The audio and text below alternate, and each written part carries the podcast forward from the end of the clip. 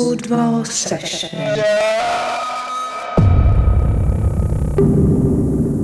Всем привет, это А, подвал треп, это еженедельный выпуск подкастов. Вадим опять что-то Давай заново, давай перебивает. Не буду я заново? Да Нет, давай заново, не ну, там будет плохо нет, слышно. не будем. Короче, подвальный треп, еженедельный подкаст э, обо всем э, и ни о чем, в принципе. У нас сегодня особый выпуск, у нас сегодня в гостях э, Лев, э, младший сотрудник Института микробиологии. У нас сегодня будет очень умный подкаст. И вы узнаете немножечко нового, наконец-то что-то из подкаста. И э, слева от льва у Кстати, я нас тоже Вадим. лев. Подожди, а ты лев? Ты дева? Я дева. Блин, вот как же ты мог? Мы бы были три льва. А, я тоже лев. Тебя надо было в серединку пос- посадить. Ну да. Мог бы загадать желание. Э, Ну и Артем. В принципе, вот э, сегодняшний наш состав. Вадим наконец-то вернулся со своего ежегодного отпуска. Ну, Надеюсь, что И- не, однокр- не одноразовый. Ежегодно это звучит как будто бы один раз в год. А ты что, несколько раз ездишь? Ну ты мажор. В смысле? Ты а что, ты что, один, у тебя один отпуск Что, в год? айтишник, что Ну, ли? дай бог. Я не понимаю, нет, ну у тебя что, один, один отпуск в год, что ли? Ну я последний раз в отпуск ходил э, в августе прошлом. Ну и Ну, зря. вы по месяцу сразу берете или сколько? Нет, я по две недели хожу в отпуск и все. Ну, как все. По две недели три раза в год. А я по две недели два раза. Но у меня 25 дней отпуска календарных, поэтому это меня две. 26. А как у тебя тогда получается по две недели и три раза? Это я У него просто, просто день... предположил. У него А, просто один день за вредное производство. Да, да. Ну, слушай, Накинули. Подожди, серьезно, а почему у тебя вот это экстра день? Потому что у всех 25? Потому что Почему у тебя такое странное Не, количество? вообще, начальств? я слышал, что у меня должно было быть, не конкретно у меня вообще, у нас по 24, но вроде бы два дня нам дают за вредность. Ну, фишка в том, что 24 у всех, потом 25-й день тоже у всех, э, благодаря президенту Республики Беларусь. О, То есть э, тебе дают, у тебя по умолчанию Только 24 благодаря дня. ему. Так да, там, там как-то такая формулировка, я не помню, как именно она звучит. Есть, 24 э, дня он, по типа, дефолт, дарит всем. потом один день именно за счет президента. А, типа он не ходит, но мы за он него. просто работает за нас. Понятно. Короче, в этот день он разрешает тебе отдохнуть. Так, слушай, Он покроет твой ВВП, а недоработку ВВП. сколько уже людей сходило в отпуск, это вот каждый день числится. Каждый год вот и- эти все годы, То есть он еще сколько должен проработать, вы понимаете, да? Да, да, мы, Мы повязаны мы, по мы в кредит у него берем вот эти вот дни, в ко- которые он продолжает быть президентом. Э, Отлично. Э, Сегодня я бы, наверное, хотел э, у вас спросить, есть ли какие-то истории из разряда вообще полнейшего сюра, полнейшего непонимания, дичи или что-то такое паранормальное, чтобы вы могли рассказать? Э, Давайте я начну, у меня есть, а, мы уже у подумали об этом. да. Вадим просто уже Лёву мы всем эту не историю рассказал, предупредили. но вам нет. Нет, я, я ее постараюсь рассказать в этом быстрее. Я могу рассказать быструю историю, потому что две недели назад в отпуске у меня было землетрясение. И вот Толя не разделил э, крутость этой истории. На самом деле она... Ну, меня... Она как бы, Для с меня одной стороны... обычное дело было всегда. Ну, извините, для меня нет. Я впервые вообще это почувствовал. Ты запаниковал? Да нет, я не успел, потому что это было 2 или 3 секунды. То есть Так как ты вообще понял, что это землетрясение? эпицентр был на этом типа северо-западе от того, где я был, там километров 150. И он был в море вообще.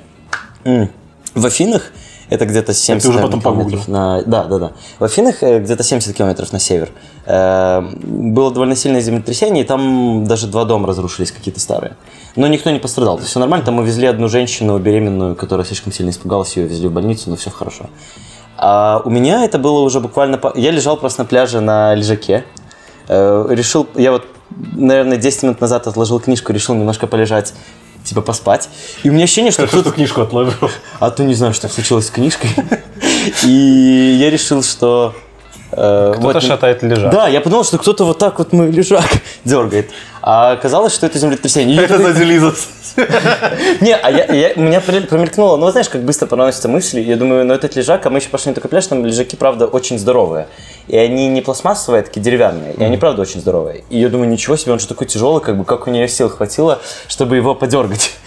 И то есть вот эти все мысли уже успели пронестись в голове, а потом я так поднимаюсь, как бы, в чем дело? И вижу люди вокруг, все так, типа, что происходит? Кто-то Друг на несет друга мой- смотрят. мой лежак. Да. И, ну, сразу же стало понятно, что это действительно землетрясение. Я был вдохновлен, не буду скрывать. Это, правда, как бы для меня было удивительно. Экшен. Приятно даже в каком-то смысле. То есть, с одной стороны, стрёмно, но с другой стороны, правда, мне понравилось в каком-то смысле. И э, потом прибежал официант, который на этом пляже работал, и сказал, что все в порядке, я просто отжимался. И, ну, как бы вы почувствовали ударную волну от моего Чака Норрисовского отжимания. Вот, у меня есть вторая история, давайте я ее расскажу, только если э, у нас слишком быстро пройдут. Почему-то мне больше смешно от того, что эта шутка такая вообще тупая, просто вообще дичь. А мне нравится. Мне нравится, по-моему, смешная шутка. И это всегда была шутка про Чака Норриса, что он не отжимается, он землю под себя отжимает. А, Но землетрясение, как нам потом расскажет Лева, как научный сотрудник. Да, Извини, младший научный сотрудник. Он расскажет, почему работает землетрясение. Я предлагаю вообще все вопросы, в которых мы не разбираемся, а все, все сваливать на. Леву. Пишите в комментариях все, что вы хотели, хотели узнать Вообще, о жизни, да. о мире, О Боге. о космосе. А, О соплях. Не надо. Э, О том, как правильно стричь ногти, о том, ну, вообще все, что хотите. Можно ли бриться, и будут ли волосы расти быстрее. Боль- И будут ли они более жесткими? Вредно ли читать электронные книжки? Так, подождите, вы не присылали мне эти вопросы, я, я не подготовился. Ничего, мы еще пару вопросов тебе специально не... А, Толя, ты же не все засылал вопросы, Там да? второго пункта не было. А, короче, он специально выпилен, потому что это вопрос-сюрприз. А в конце у нас еще есть регулярная рубрика «Блиц», где нужно отвечать на вопросы за две секунды. Что ты расскажешь перед Путиным? Ой-ой. Я, я, я сказал уже ой-ой, потому что мне надо больше двух секунд, чтобы ты- сообразить. А это уже ответ. Следующий вопрос. Можно ли есть сопли? Ладно. У меня сегодня главный вопрос, который беспокоит. Можно ли есть сопли, поднимает ли это иммунитет? Ну давай это обсудим уже, пока Да, давайте лютые истории, тема, давайте, да. А, Лютые истории. Ну, я не разделяю э, как бы Восторг. так- такого восторга с Вадимом от землетрясений, потому что я, в принципе, жил в регионе, где часто такое случалось. И я не знаю, как он ощутил это за две секунды, потому что я обычно ощущал это, когда уже там минуту трясет, и ты такой, а, ну что тут как-то... Ой, нет, даже близко так долго не было. И, ну, и все там выбегают на улицу, все стоят возле дома. Всегда было круто наблюдать, как э, папа со спокойным лицом, самый последний, просто выходил там с пакетом там каких-нибудь документов, еще что-то. Ну, вообще такой, типа, как будто ничего не происходит. Э, И вот тот же занятный факт, то, что э, Вадим почувствовал это землетрясение, там, которое было 2 секунды, и в тот же день узнал, где оно произошло, что там случилось, типа, откуда. Ну, лет 20 назад, когда это происходило, все было так, типа, что-то трясет, все вышли на улицу, перестало трясти, все зашли в дом, и никто не знает, от чего трясло, где трясло, ну, как бы, почему, кто там умер, ну, типа, ни- ничего не понятно. Ладно, в истории не в этом, э, из историй таких очень как комичных или сюрреалистичных, наверное, вспомню, мы с ребятами, вот, когда мы ездили в тур, очень много оттуда историй, на самом деле, пришло. Ты сейчас будешь опять про этого Гродница рассказывать? Не-не-не. В общем, мы с ребятами ездили э, в туре в Как? городок Зот, Зоттеген, по-моему, или Зоттеген. Ну, Толик никогда ничего не помнит. В общем, это город находится в Бельгии, там проходит крупный фестиваль э, экспериментальной пост музыки, Данк называется, Данк Фестивал. И ребята в течение года периодически у себя дома делают э, концерты. Ну так, чисто там 3-4 раза в год перед фестивалем. Я уже подумал, что вы А. на фест поехали выступать. Ну, Кажется, на домашний концерт. Ну, да? они типа как э, Dunk HQ называется, типа Headquarters, типа они туда приезжают, ну, туда музыканты приезжают, у них выступают в гараже. Ну и самое забавное, что вообще фестиваль это у них э, очень семейный, то есть там все, кто занимается этим фестивалем, они все из одной семьи. То есть там отец, типа там сын, еще кто-то. И мы приехали, нас там, короче, накормили, все класс, мы поиграли канц. И потом там что-то стояли, тусили с ребятами, пили, курили, все, типа, там тусовались. И тут, короче, непонятная такая штука. Э, Закончился конец э, второй группы, которая после нас выступала, а там вообще дичайший какой-то такой был дрон, постметал, там вообще валило все из всех щелей. Я помню, типа, мы столиком стояли, я такой, Толик, говорю, я не могу, говорю, мне просто страшно, говорю, от такой музыки, потому что там, ну, типа, стробоскоп еще херачит в гараже, просто там мало места. Э, Я пошел на улицу такой, что-то стою, смотрю на эту площадку, где фестиваль проходит, у них прям за домом, типа, там огромное, короче, поле, и вот они там, типа, прям за своим домом и делают, короче, фестиваль. Э, И выходит девочка, ну, получается, с этого дома, и такая, ой, типа, спасибо за ваш концерт. Она после концерта к нам подходила, там говорила, типа, откуда вы, там спрашивала, типа, что там, а как это там по-русски, что-то такое. Я такой, ну, спасибо, говорю, что пришла, типа, там, поддержала нас. Но она такая, ну, типа, классно, я вас обязательно послушаю, там, я вот у вас диск взяла, типа, купила, я такой, класс.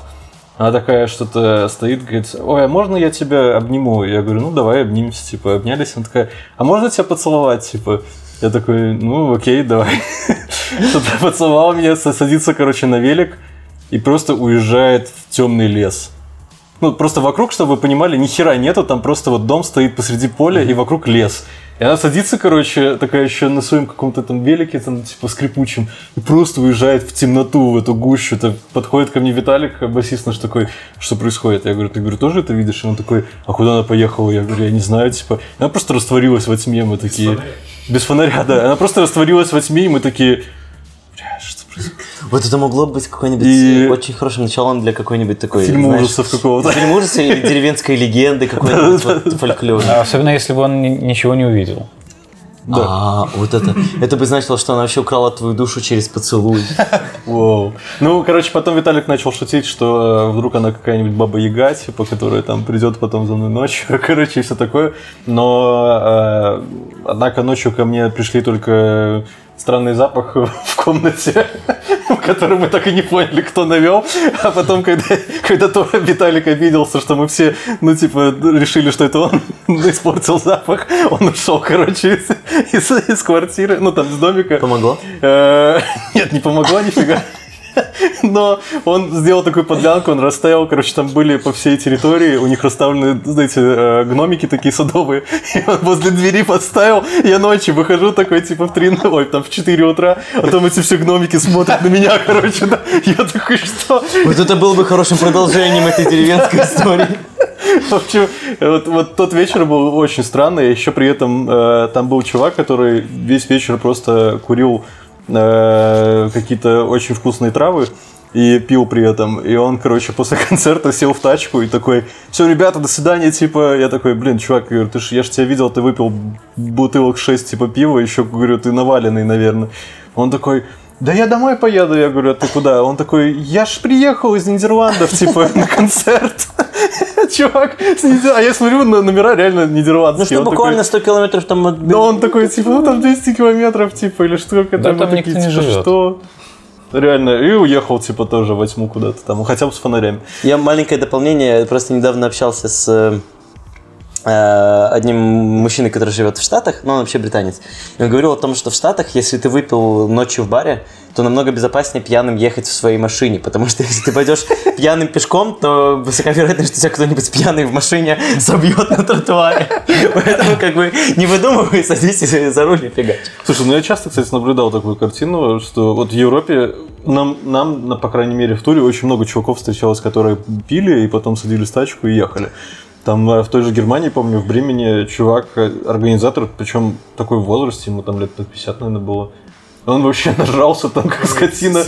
Да, мы просто выступали там э, в какой-то церкви баптистской или что-то Класс, такое. реально? Да, там еще, там еще такой крест был над сценой, и рядом с крестом была этот, э, площадка для подъема на стену, как этот э, для скалолазания, короче.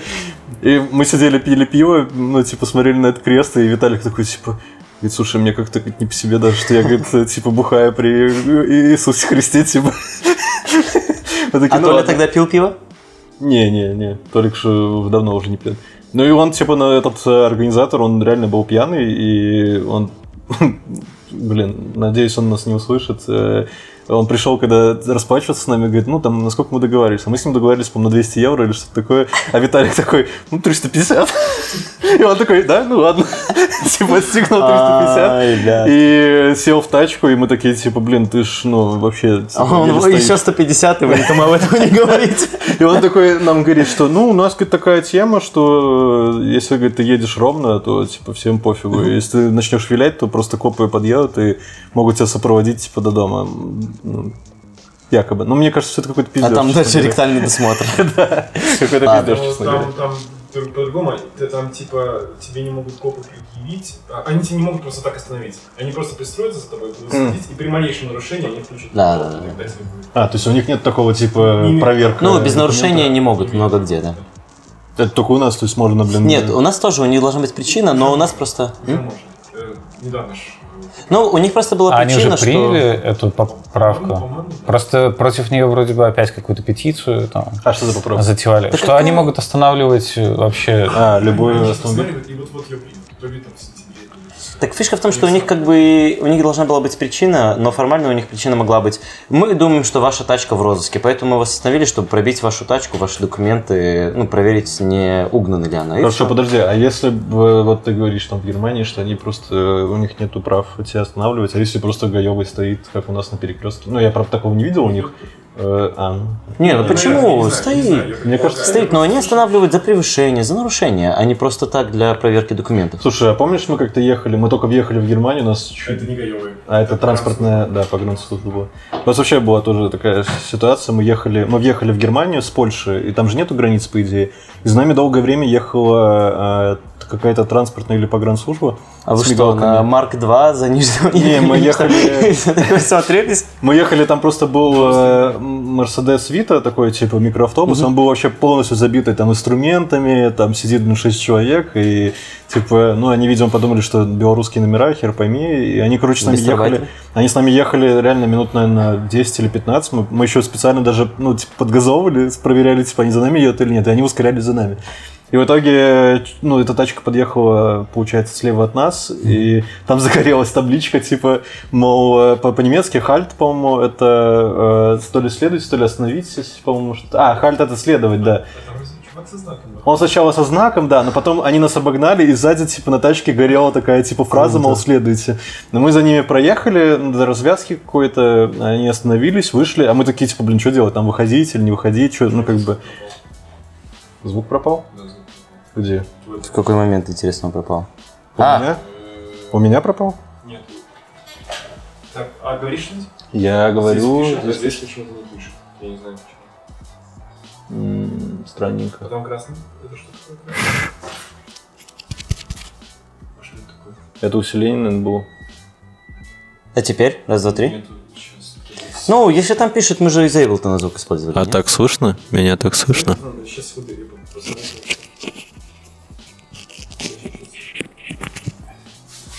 Лева, готовь свою историю, ты следующий. Блин, да я на самом деле не знаю, что сказать. Я тебе могу рассказать свою историю, ты расскажешь ее, как будто бы на твоя. Это, тот или это, Просто я думал, сюрреалистичные кажется, это истории, Ну, видишь, там, у Артема что-то. совсем не сюрреалистичное. Отвалился, Мне тоже совсем не сюрреалистичное. Ну, просто историю про то, как я что-то Давай, употребил, я не очень хочу рассказывать. Ну, может быть, не стоит. Не, ну как бы просто какой-нибудь трешак. Вот. э, Да, на самом деле сложно что-то такое вспомнить. А в чем вы думаете, может быть проблемка? Ну, кабель сейчас попробуем это поменять. Потому что он не определяет девайс. Так, а, ребята, если что, мы же всегда на Ableton написали, нет? Ну да, ну, Ну, пишем, на всякий случай лучше один еще- раз дал жару, и А. что-то повторилось. Ну, теперь у нас будет просто не картинка замылена, а звук замьютим, и только картинка будет. Потому что у нас однажды был прикол в том, что мы писали-писали, дальше пальчики устали. FPS просела, типа... Во-первых, FPS просела, а во-вторых, э, сначала казалось, что у нас э, программа, в которой мы записывали э, 10-минутный триал. И мы полчаса уже трындели, а там 10 минут только записалось. Ну, что, есть? Вот, и картинка пропала. А потом Мне кажется, ты можешь FPS просел, поэтому замылили картинку. Окей. А как такое может быть, что FPS просил? Ну, возможно, это из-за моего компа, он просто старенький, и он не тянул что-то э, в высоком разрешении. Потому что мы в первый раз на мой комп записывали 720, а тогда 1080 писали. И он, как обычно, пошел на взлет, так загудел. Ага. Ну да. И там, правда, ого, реально пахнет сигаретами. Ну, я говорю, кто-то как будто, блин... Э, на не первом- кури на балконе, кто там, умный такой? Спасибо, за- постоял за меня. Э, Вот, и мы подъехали на развязку, и ребята типа вышли, подошли к нашей тачке, а мы что-то сидели такие, ну, не понимали, выходить, не выходить, что делать, типа, ну, как бы, дверь открывать большую, маленькую, типа, окно открывать, что делать. И еще смеялись, типа, над Валиком, то, что у него единственного был туркменский паспорт, а просто, когда он показывал туркменский паспорт на границе, это всегда затягивалось там на час, потому что они там не знали, как его проверить, типа, начинали там рассматривать его лупой, там что-то спрашивать у него, а где вы живете, типа, каким боком вы сюда попали. Да, и мы давай шутить, что типа, давай, ну, прикинемся, как будто ты мексиканец, мы тебя перевозим через границу, там накроем сейчас тебя там шкурой какой-нибудь. Ну, он, конечно, не возрадовался таким шуткам, потому что он немножко такой, ну, видно было, что занервничал, типа, ну, что-то странное. Ну, чувак э, подошел такой, спросил, ну, правда, по-немецки. У нас было два человека, которые могут говорить по-немецки. Я тогда в универе учил, и Виталик. И он такой говорит, ну, куда едете? Мы там, ну, едем там в такой-то город. Он такой, ну, а, ну, типа, цель какая? Ну, мы такие, ну, вот, приехали, типа, играть э, и все такое. Ну, он посмотрел такой, что инструменты везде. Я спрашиваю, не съехала ли камера, то есть А, нормально. э, Просто мне казалось, что Толик просто танцует ай ла лай. А я только показываю, а Вот, ну и все, типа, они такие, ну, концерт играть, да, ну, окей, все, хорошего вам концерта, типа, до свидания, и все. Ну, там посмотрели только и история, всё, да. Ну, я к тому, что вот, типа, могут и так останавливать, потому что я не знаю. Ребята, э, прежде чем мы перейдем к истории Левы, я просто хочу сказать о том, что вы супер-мега зафейлили. Вам нужно было позиционировать эту группу как первая вообще электронная группа из Туркменистана, где вы все туркмены, и что вы пишете туркменский электронный, я не знаю, пост-клуб. И, я- и- Тогда, думаешь, бы за- зашло? Да, это была бы фишка. Ну да. Я не знаю ни одной группы из Туркменистана. О, Ну, кроме... Вот при- даже из Новой Зеландии мы знаем группу, а из Туркменистана не знаю. Как это? Есть же, как этот не Гульнар, а как называлась самая знаменитая эта группа? Гурбангулы. Ну, это тоже Эту самая группу все знают, да, Да, есть еще группа очень старая, они играли там какой-то даже фанкетс. э, Я знаю. Я вот не могу вспомнить название, то ли Гульнара, то ли что-то на букву Г, по-моему. И там, ну, такие достаточно клевые музыканты, они, правда, потом... э, Ну, знаешь, они все равно там на постставке, например, известно. да, Ездили они ли под- они в Бельгию выступать в церкви? Но они ездили куда-то. Я знаю, что по, по Советскому Союзу они точно все, все, ну, ездили по всему, а вот в Европу не знаю. Ну, тогда Туркменистан был Туркменией. Это не считается. Туркменская ССР. Ну, типа не называлось Туркменией. Ну, как Белорусская ССР, Белоруссия, так и Туркменская ССР, Туркмения. Оно же всегда были эти спаренные названия. Слушайте, надо сделать, мне кажется, выпуск про Туркменистан. Я согласен, я бы послушал. Во-первых, есть я не люди, которые могут что-то рассказать. Дисклеймер просто. Я Сами не буду участвовать, спасибо. А что, вы волнуетесь за свою безопасность или что? Ну, не будем об этом рассказывать. Ладно, давайте слушаем историю Левы и поедем. Э, Ну, сюрреалистичная история, да. Я ничего не могу вспомнить, сразу скажу.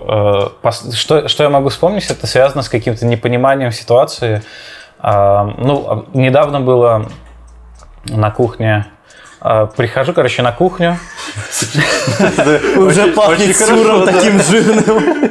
Такая кухонная... Да, да. Ну, я один дома, пришел вечером на кухню, девушка моя была там по делам, и, в общем, эм, она оставила зеркало не там, где обычно. Вот. А в зеркале я что-то проходил там с чаем, и краем глаза вижу какого-то чувака в районе окна. И я такой, блин, Неловко себя почувствовал. очень неловко себя почувствовал. У меня пробежали супер крупные муравьи по спине. Вот. А потом я понял, что это зеркало. Я такой. Ну, потому что, э, ну, я подумал, что какой-то мужик лезет в окно А ты на каком этаже? а, на пятом. А, я на первом, я такого стремаюсь регулярно. Я просыпаюсь среди ночи, а то, что кто-то ходит по моему балкону. «А». Не, на первом вообще жестко, я не знаю. Я один раз э, ночевал на первом этаже в какой-то квартире. э, Это было не очень. А, я, блин, что ночевал? Я жил несколько лет на первом этаже. Был вообще не очень. А, еще одну историю я тоже вспоминаю. А, я, мне было лет, наверное, 13. Э, Я тогда еще был немного более религиозным, чем сейчас. И я засыпал такой, засыпаю, поворачиваю голову, голову вижу, там две красные лампочки горят. Я подумал, блин, сатана пришел за мной. Вот. А это оказалось зарядное для батареек. Блин, историю. Не, ну это, это да, такое бывает. да. Не, ну от такого пересираешь, я до сих пор, я до сих пор могу такого пугаться очень сильно. Но я говорю, у меня на первом этаже еще проблемка в том, что я надеюсь, что это не очень много людей слышит. У меня на первом этаже балкон не закрывается. У меня сломался замок, и поэтому у меня окошки, они как бы сдвинуты, но но их раздвинуть как бы просто руками двумя можно. Надо Вадиму будет, когда он это говорит, такой, типа, размытый кружок народ наложить. Ну, типа, мы сделали все, чтобы... А я же в отпуск еще уезжаю там на две недели, и я просто так, ну, I guess it's okay. Нормально. Да. Да уж, стремновато. Ну, вообще таких вещей пугаешься сильно, но коротко, типа как сигарета. Да. Вот. И, а, что-то такое... Ой, мне кажется, можно будет как-нибудь в следующий раз обсудить э, последние вот такие сильные испуги, за что ты прям сильно испугался. когда Ой, я сердце- так недавно во, во сне испугался, так что аж проснулся. Во, вот можем потом обсудить. Да, да. Поехали, может быть, тогда уже дальше? Да, Да, перейдем, наверное, к нашему э, гостю. О, да. Сегодня обсудим э, вопрос, вопросы, которые нас волнуют вообще просто. Вот всю неделю мы собирали эти вопросы. И вот первый из Не, вопросов... подождите, может быть, не с вопроса, А, начнете давай, просто давай да. вообще, давай вообще расскажем, ну, ты расскажешь, типа, чем ты занимаешься, с чем связана твоя работа, и как ты к этому пришел, если ты был религиозным человеком. И, берут ли туда нерелигиозных? Или у вас, как в КГБ, нужно быть православным для того, чтобы попасть в КГБ? Вот. Э, ну, понимаешь, даже если я в КГБ, я не могу рассказывать об этом. Вот, так что Я понял. я понял. без комментариев. А, ну, а берут ли религиозных? Да, охотно причем берут. Ну, вообще, насколько мне кажется, религиозные достаточно усердные люди. А Вот, э, поэтому у них, наверное, шанс попасть куда-то в науку выше. А, Ну, вообще, это, кстати, интересный вопрос, насколько много в науке людей, которые верят в Бога. Есть даже какие-то исследования, но я их не читал. Но я знаю, что они есть. В принципе, можно так вообще про все, что угодно сказать. Есть исследования, я не читал, но они есть, и осуждаю. А, Вот. А, Ну, Слушайте, я извини- извиняюсь, что перебиваю. Я знаю, что... все хорошо. Спасибо. Ты помирились, да? Да. Э, Я читал как-то статью про какого-то минского священника, который на самом деле занимается еще астрономией и астрологией. И он типа... И вот- и астрологией. Да, Подожди, астрономия и астрология это как И бы он, разные и он и, тем и другим. Ну, и он еще читает лекции по астрономии, и при том, что, ну, и сам по себе у него есть какой-то сан там, типа, в церкви. Так очень часто, а И- как астрономия влияет на Ну, твое тому, что, мировоззрение? ну, я к тому, что как бы нет ничего удивительного, если там Да. человек занимается наукой, но в то же время и верит в Бога. Ну, как бы, да. Ну, вообще э, сложновато все-таки становится. Я до момента поступления на биофак, э, мне кажется, я был более... Ну, наверное, о каких-то вещах я не задумывался. А, а потом, когда ты начинаешь Ты это сделал более возвращаться к каким-то вещам из Библии, ты думаешь, ну, наверное, это все-таки какая-то фигня. Вот. Я сейчас не могу привести конкретный пример, это надо все-таки подумать, А, но становишься, ну, я, по крайней мере, э, за весь путь своего становления как ученого, хотя я не считаю, что я его прошел, все-таки младший научный сотрудник, это о многом говорит, э, я за, за это время стал более эм, критически э, относиться к реальности, к тому, что происходит, э, и особенно к религии. Ну, то есть, э, ну, такой вопрос э, скользкий. Я стараюсь особо сильно не задумываться над тем, э, верю я и насколько сильно, потому что если начать разбираться, то, наверное, моя вера будет очень такая... м, Преломляться. да, ограничено. Ну, то есть многие вещи я стараюсь себе объяснять с научной точки зрения. А, а, вера все-таки это немного другое измерение. Вот. Ну, а вообще вопрос изначально был про... То, чем ты а, занимаешься. Про Да, то, чем я занимаюсь, да. А, Я на биофаке, когда учился, я занимался а, изучением э, людей с синдромом Дауна. Я об этом вам не писал, потому что забыл, честно говоря. Просто я поэтому написал э, курсовые за третий и четвертый курс, но потом пришлось поменять тему. э, Но методы, в принципе, они остались теми же самыми. А, Это мы изучали с помощью э, ну, раз- э, различных подходов э, митохондриальную ДНК человека, какие в ней есть изменения, чтобы связать это как-то э, с синдромом Дауна в первом случае и с тем, насколько человек э, татарин или не татарин. Вот, как, как бы, казалось бы, Есть такие... два состояния в этом мире. Тотален или не тотален. Татарин или даун? Э, Да, в одном предложении, предложении это звучит, но не стоит обижаться, потому что эм, митохондриальная ДНК человека, она достаточно большая, э, состоит из 16 569 нуклеотидных пар. Э, Я не выпендриваюсь сейчас, просто из-за того, что я этим долго занимался, я это запомнил сильно, Нас- надолго, нас- да. Нас всего так мало пар. Ну, да, хорошая шутка. Вот уже даже Лева, Артем, это шутки. Спасибо. А, нуклеотидные пары это то, типа, маленькие кирпичики, из которых состоит ДНК. В э, клетке есть э, ядерная ДНК. Ну вот вы просили рассказать основы какие-то. Есть ядерная ДНК, ее там очень много. Порядка, чтобы не соврать, э, 3 миллиарда пар, кажется, там есть. В гаплоидном наборе, в диплоидном, видимо, уже 6 миллиардов. Ну, в общем, около того. Очень много. А, 23 хромосомы а, гаплоидного набора, 46 диплоидного. А, м, Если есть вопросы, задавайте, но потом.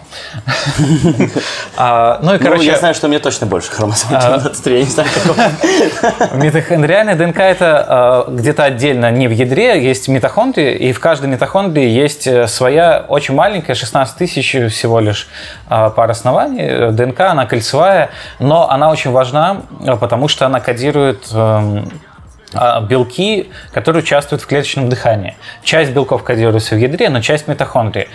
А, Но поскольку митохондрия, она менее защищена, чем ядро от э, воздействия мутагенных факторов, э, в митохондрии постоянно образуются активные формы кислорода, которые тоже э, влияют на то, насколько быстро мутирует митохондриальная ДНК, она чаще подвергается изменениям. И с изменениями в митохондриальной ДНК связаны э, некоторые заболевания, например, э, тугоухость, э, ну, то есть когда человек постепенно э, теряет слух, она может быть наследственная тугоухость, она может быть не только связана с митохондриальной ДНК, но, в общем, э, э, это процессы, которые протекают в нервах, Э, есть еще э, связанные со зрением и так далее. Я прощения, такой... Почему он так смешно называется? Почему он Что? Тугоухость или Ну, что? тугоухость, да. Ну, Почему такое смешное Ну, название? я не знаю, может быть, есть еще какое-нибудь слово менее смешное. Ну, А, типа, есть тугодум, тугодум-. Тугодумость. есть тугоух. А, Ну, в общем, э, и отчасти поэтому митохондриальная ДНК удобна как инструмент датирования того, как далеко отдельные популяции людей отошли от других. О, круто, потому что у нас как раз про это есть вопрос. Вот. Ну, то есть э, мы можем, э, поскольку вот э, в митохондриальной ДНК большая часть кодирует что-то, э, то есть конкретные части митохондриальной ДНК отвечают за белки, которые выполняют определенную функцию. Но есть часть, которая ни за что не отвечает. И поскольку она не подвергается естественному отбору, в ней могут накапливаться мутации. А, И как бы, когда я говорю не подвергается естественному отбору, это достаточно условно, потому что вот как раз-таки, когда мы изучали даунов, мы пытались найти в некодирующем участке митохондриальной ДНК такие, ам, такие мутации, которые бы, а, если статистически их проверить, они были бы с гораздо большей вероятностью обнаруживаемы у людей с синдромом Дауна, чем у обычных людей. Ну и это как бы пред- э, предпосылка к тому, чтобы сильнее начать это проверять, потому что возможно, что вот эта мутация, она все-таки как-то влияет на э, развитие синдрома Дауна, либо как-то по-другому связано. Ну, опять-таки, где причина, где следствие, часто это в науке, по крайней мере в биологии, сложно оценить. Ты можешь сказать, да, связано, но это причина или следствие того, что у нас синдром Дауна, например. А, вот. А насчет татар э, мы тоже исследовали э, вот этот некодирующий участок э, митохондриальной ДНК. А, по- ну, не, не только его, э, потому что э, вообще изначально, как предполагается, э, человечество зародилось в Африке, э, и была такая популяция, популяция людей, э, митохондриальная ДНК в которой э, разделяют все ныне существующие люди. То есть постепенно происходили в этом митохондриальной ДНК мутации, и можно всех э, ныне живущих людей э, определить в одну из групп по похожести их митохондриальной ДНК. Я уточню, это еще до момента Homo sapiens, то есть это еще как бы там... Нет, это уже были Homo уже sapiens, Homo да, sapiens. это примерно 150 тысяч лет назад, насколько я помню. Но датировки постоянно меняются. А, Но, в общем-то, они не меняются там на миллион лет. Они там тысяча где-то там лет э, примерно. Ну, каждое исследование, оно уточняет. И сейчас редко выходят какие-то исследования, которые говорят, нет, все было не так. А, Как правило, а, они подтвер- подтверждают э, друг друга. А, вот. а, И э, цель исследования была в том, чтобы посмотреть, э, что же за татары у нас здесь живут в Беларуси, а, откуда они, а, как сильно они смешивались с э, популяцией белорусов, которая здесь жила. А, Ну и можно данные этого исследования потом использовать, например, в криминалистике. Ну, это, э, например, мы нашли какого-нибудь, какую-нибудь ДНК на месте преступления, и эм, она татарская. Вот, ну, типа она принадлежит татарину, мы установили.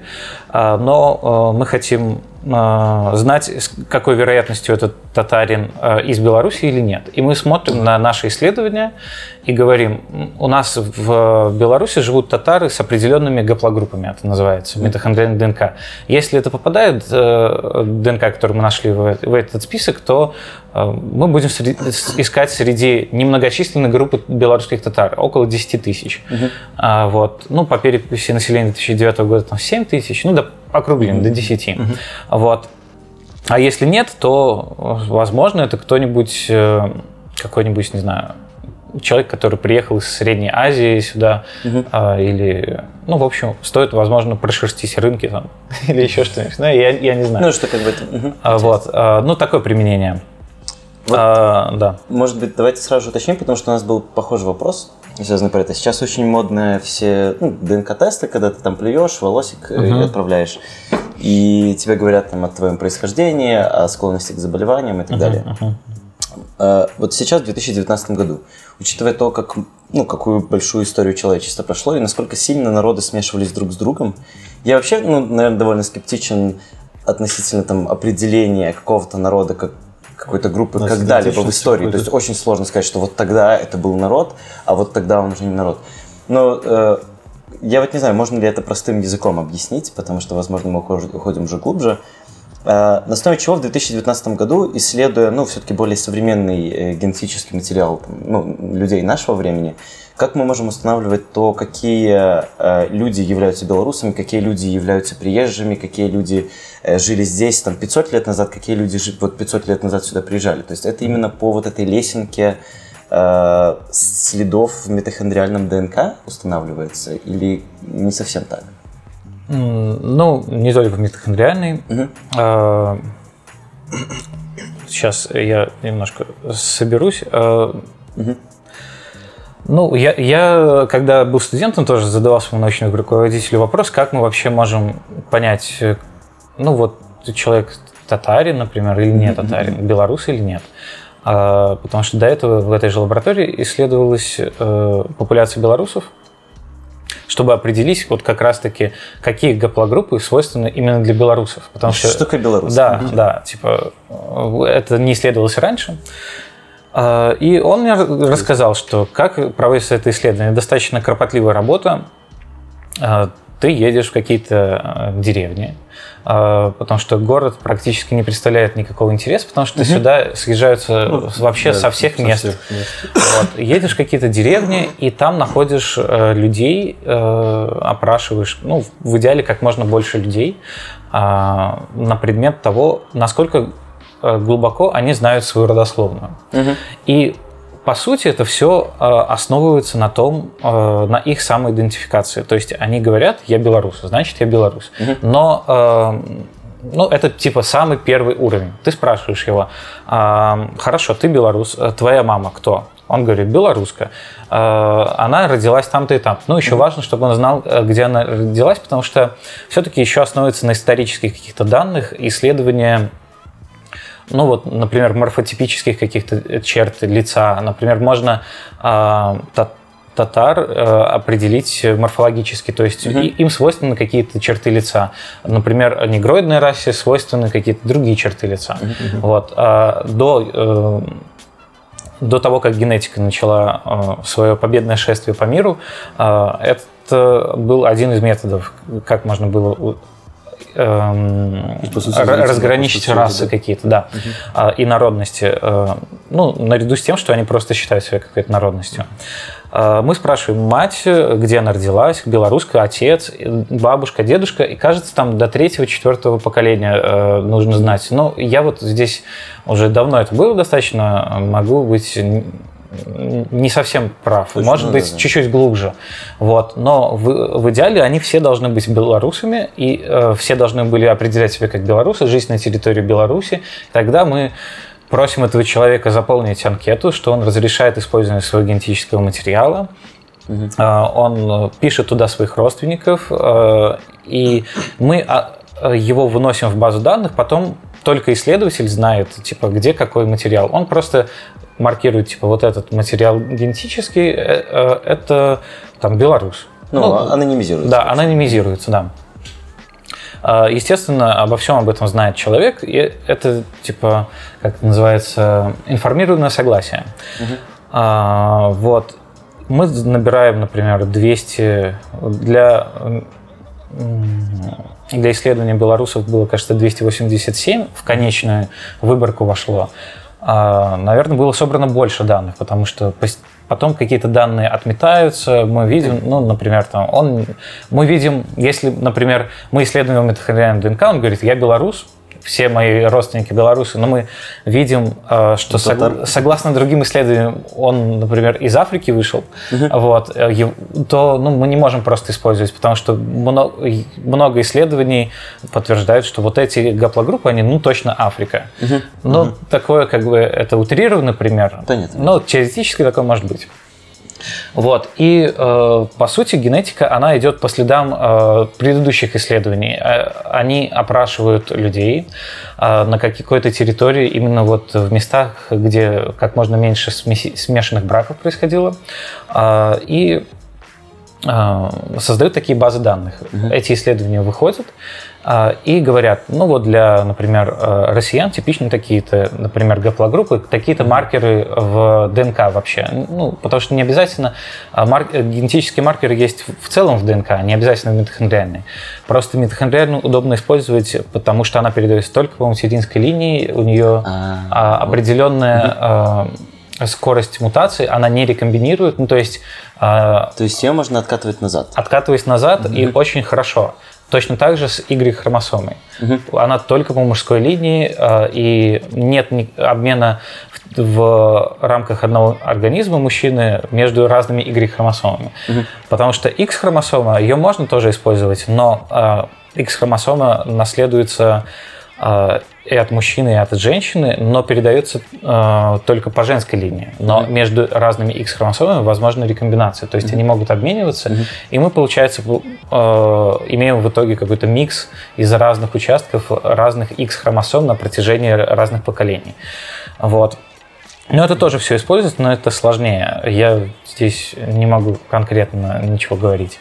Ам, так вот, и потом э, вы, например, хотите сделать генетический тест, определить, э, что же у вас за кровушка там такая. А Вы выбираете какую-нибудь одну из компаний, которых сейчас достаточно много. А нас уже можно прямо в Беларуси сделать? А, Или вот это все равно отправляется В куда-то? Беларуси, вот я сегодня с утра не гуглил по этому поводу, можно ли... Сегодня с утра не гуглил. Э, Нет, вроде бы в Беларуси именно на происхождение нет. У нас есть какие-то тесты генетические, которые ты можешь Да, на здоровье, связано со здоровьем. Ну, на происхождение вроде бы нет. Э, Я не знаю, может быть, сегодня с утра только зарегистрировали. А, Ну, есть известная компания, о которой я сегодня нагуглил, что ее по-прежнему рекомендуют как одну из самых топовых. Это компания 23andMe. Не знаю, можно рекламу, нельзя здесь. Проспонсируйте нас. Да. А, И у них дешево, э, и относительно дешево, и высокое качество, как говорят, как пишут различные обзоры. А, Тест на просто на как-то heritage, то, что ты Наследие. на, на наследственность, да, а, именно не здоровье. 99 долларов стоит в Штатах. Вместе со здоровьем это 199 долларов. Это, ну, очень приемлемая цена, я считаю. Потому что у нас можно за те же деньги, например, просто 20 генов проверить своих э, на здоровье, которые связаны с какими-то мутациями. А, но, с другой стороны... А это связано с тем, что у нас... э, ну, вообще, э, этот тест делается на каком-то прям там есть какой-то аппарат, да, типа, или это просто какие-то реагенты для этого нужны особые? А мне кажется, тут еще нужна огромная база данных. А, да, А, да, а, база данных Но играет база роль. данная, она не открытая для всех. Нет, типа. э, это А. ее конкретная база данных, и она а, цена тем, что вот она рекламировала, вкладывала деньги в рекламу, и люди такие, а, ну, воспользуюсь 23 андемии, присылают туда свои данные, И они за счет и этого они еще, да. накапливаются, накапливаются, накапливаются. Ну, это как бы э, немного как снежный ком. Чем больше мы туда шлем, тем более эффективные они, эффективные, да, становятся. круто. И больше могут э, Слушай, тебе я дать думал, как что в типа база данных ДНК это как open source такой для медиков, типа, то есть это какое-то медицинское сообщество, которое просто все вкидывают и А, делятся и все такое. Но Ну, не так, да. Open source есть. э,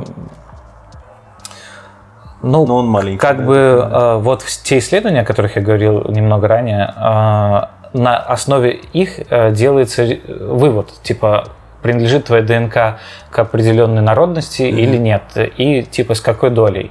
Вот. Ну, честно говоря, я не очень представляю, как они высчитывают эту долю. Я просто не разбирался, но наверняка у них есть какой-то механизм. А Вот.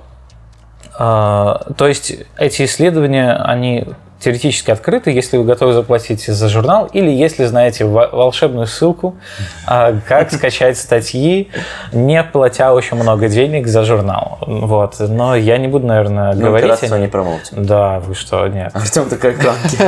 Обратись потом.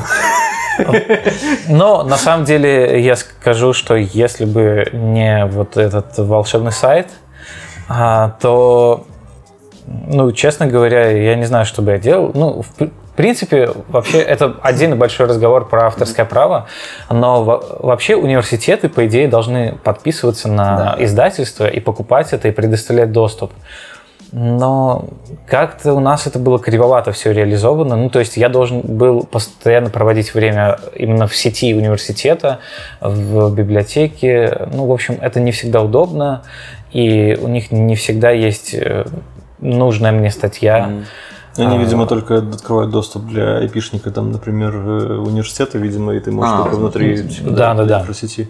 А, ну и я не знаю всех нюансов, но, в общем, спасибо Александре Елбакян за то, что она сделала. А, Армянская фамилия. Да. Вот. а, Насчет э, народности вроде все или, наверное, Блин, еще круто, что-то? да, мне кажется, что... То есть получается, что если мы... Скорее всего, когда ты выбираешь э, компанию, у которой ты хочешь провести тест на ДНК, имеет смысл учитывать то, насколько она популярная, потому что у них, вероятнее всего, разные базы данных. Ну, большая, она да. популярнее, э, тем Ну, больше в нее... а, не совсем так. Все-таки Ну, не только популярность, естественно, но в, в том числе. база данных э, имеет смысл. Они могут какие-то исследования делать свои на основе базы данных, закрытые.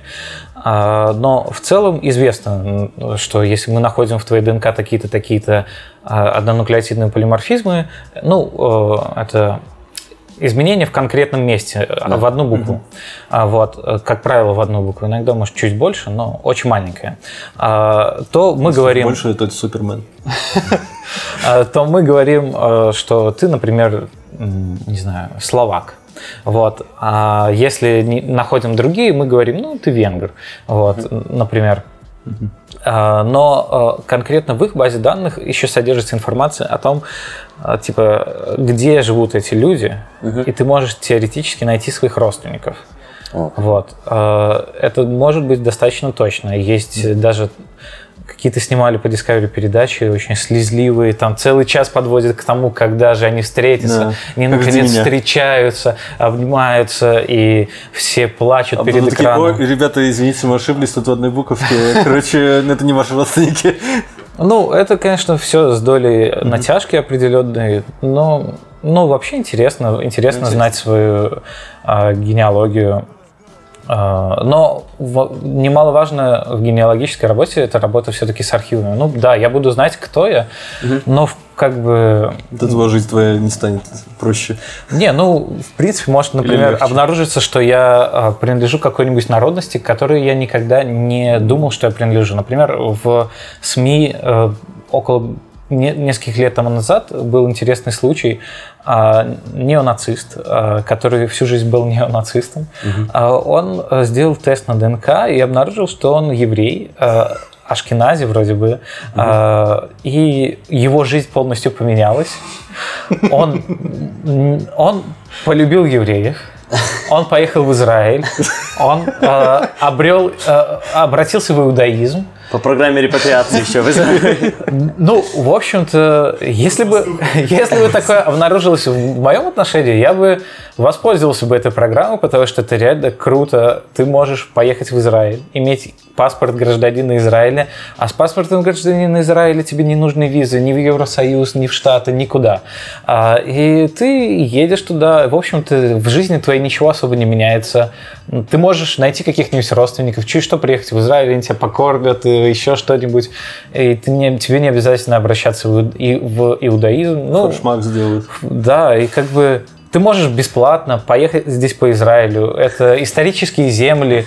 Тебе не обязательно говорить, что э, я преданно люблю евреев и так далее, но в целом это отличная возможность, я считаю. Слушай, ну вообще, вот я не знаю, мне кажется, что э, чем вот больше сейчас времени проходит, из новое поколение, там, ну, как бы дети вот сейчас вырастают в 2000-х годах, я не знаю, мне кажется, рамки вообще вот народности, идентичности, они уже размываются. Ну, то есть, как бы, я не могу сказать, что э, люди там сейчас бьют себя в грудь, я там типа грузин, я там армянин, я там русский. Ну ладно, в России еще, может, бьют там себя в грудь. и говорят, Ну, типа, в любом случае меньше, да. Да, но уже как-то меньше. Я просто вот там общаюсь с некоторыми иностранцами, там теми же японцами или еще что-то. Вот даже они говорят, что типа, ну, у нас уже нет такого понятия, типа, я там японец, я там вот идентичность такая. И мне кажется, что это, скорее всего, правда, все происходит из интернета, потому что как бы все вот открыто. Ну, глобализация в целом. Да, глобализация. Э, И вот, честно, даже не знаю, если бы я узнал, что я там из Африки или еще откуда-то, вот, ну, для Мне меня бы, тоже кажется, наверное, что на меня бы ничего бы не повлияло. Ну, типа, Но если бы та страна предлагала паспорта,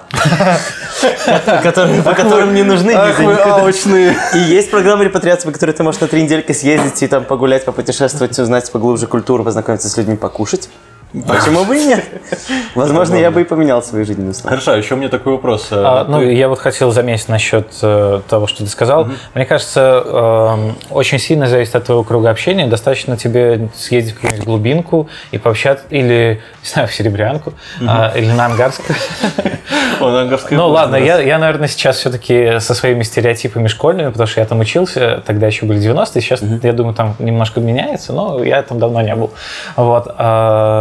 И пообщаться с людьми, с которыми ты обычно не общаешься, и Возможно, ты переубедишься, э, Ну, потому возможно, что да, я согласен. ну, те люди, с которыми ты общаешься, они, да, могут, э, ну, я не знаю, уместен ли сейчас такой термин или термин, а, гражданин мира, типа, они считают, что вот, я могу путешествовать по всему миру, и, в общем-то, неважно, кто я, везде я а, исповедую какие-то принципы равенства, там, какие-нибудь либеральные вот эти понятия, и а, я, типа, открыт ко всему миру. Но, на самом деле, Мне кажется, не очень много таких людей э, достаточно прогрессивных. И с другой э, колокольни это кажется, наоборот, не прогрессивно, как что-нибудь такое, не знаю.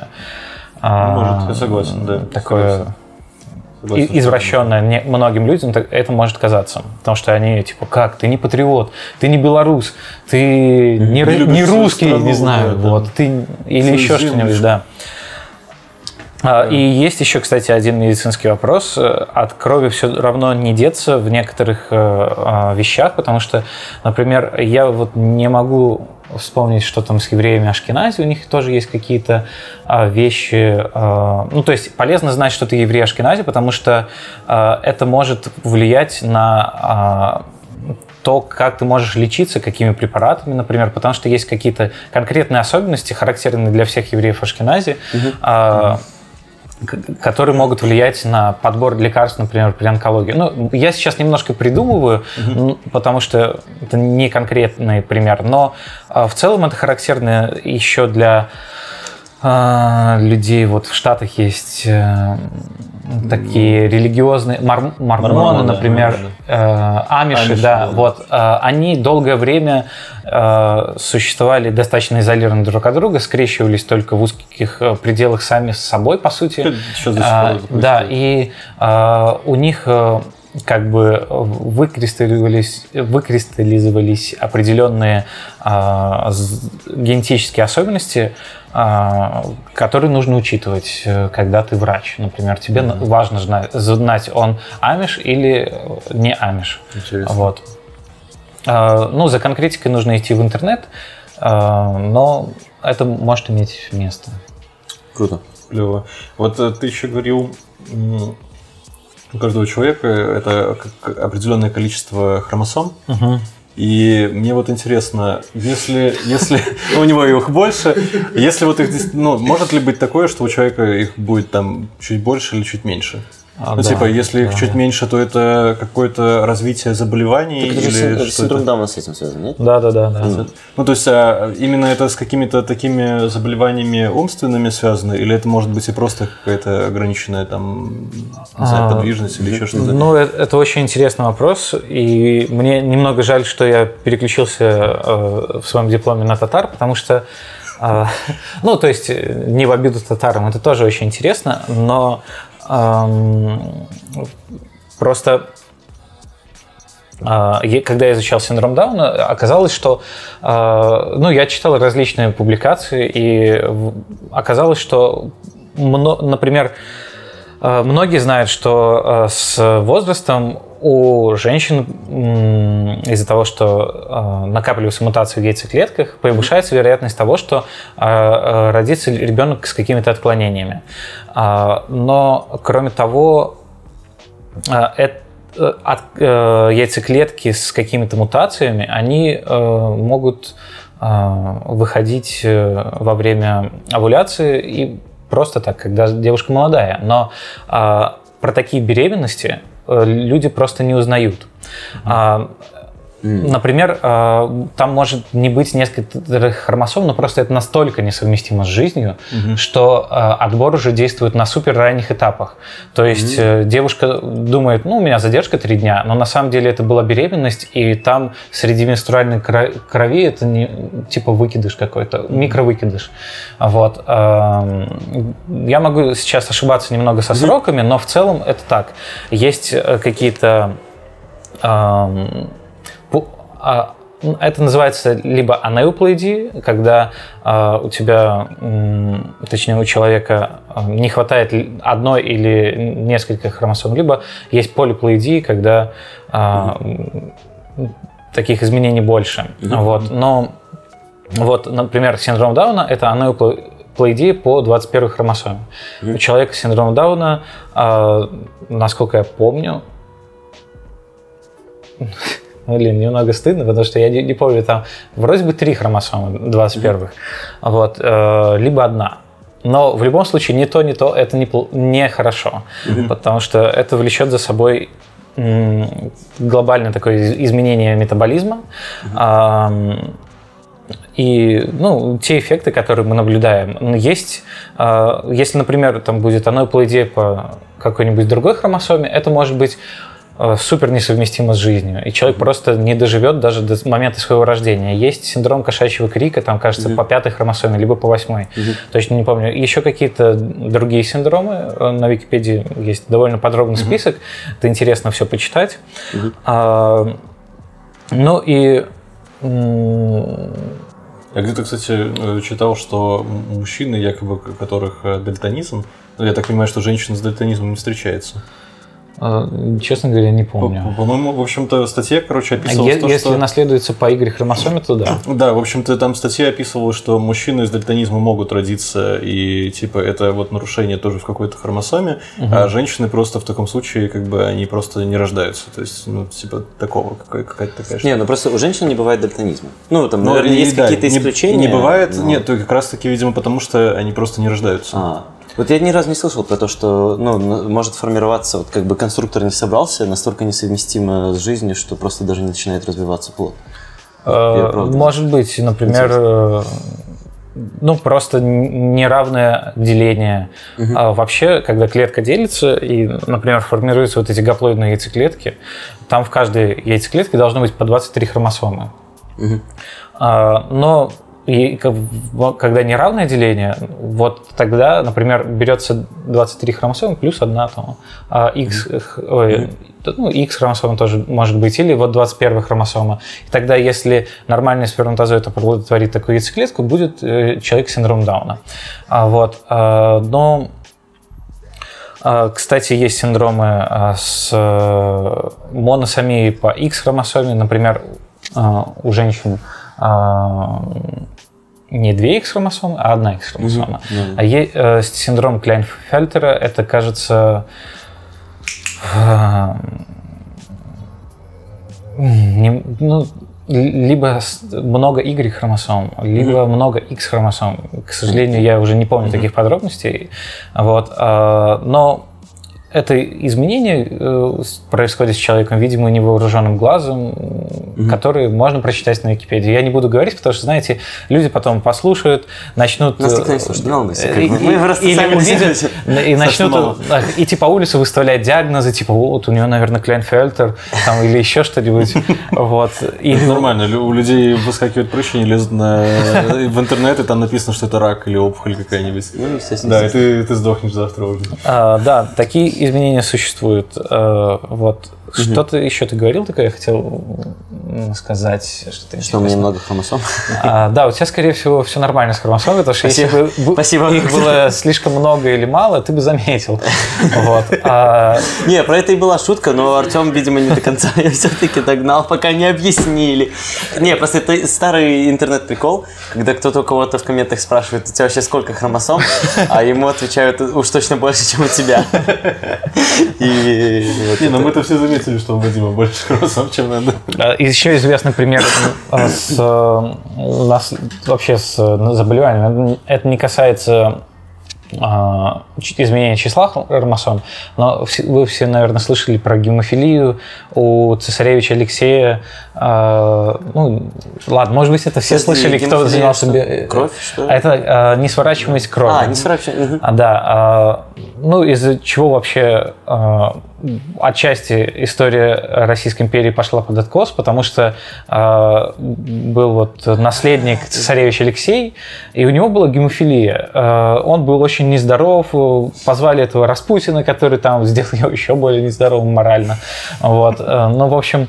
Могу представить, чем. о- и любой порез у такого человека вызывает э, не кровотечение. А- И кровотечения могут быть Не не только внешние, но и внутренние, что хуже всего. Ты его не замечаешь.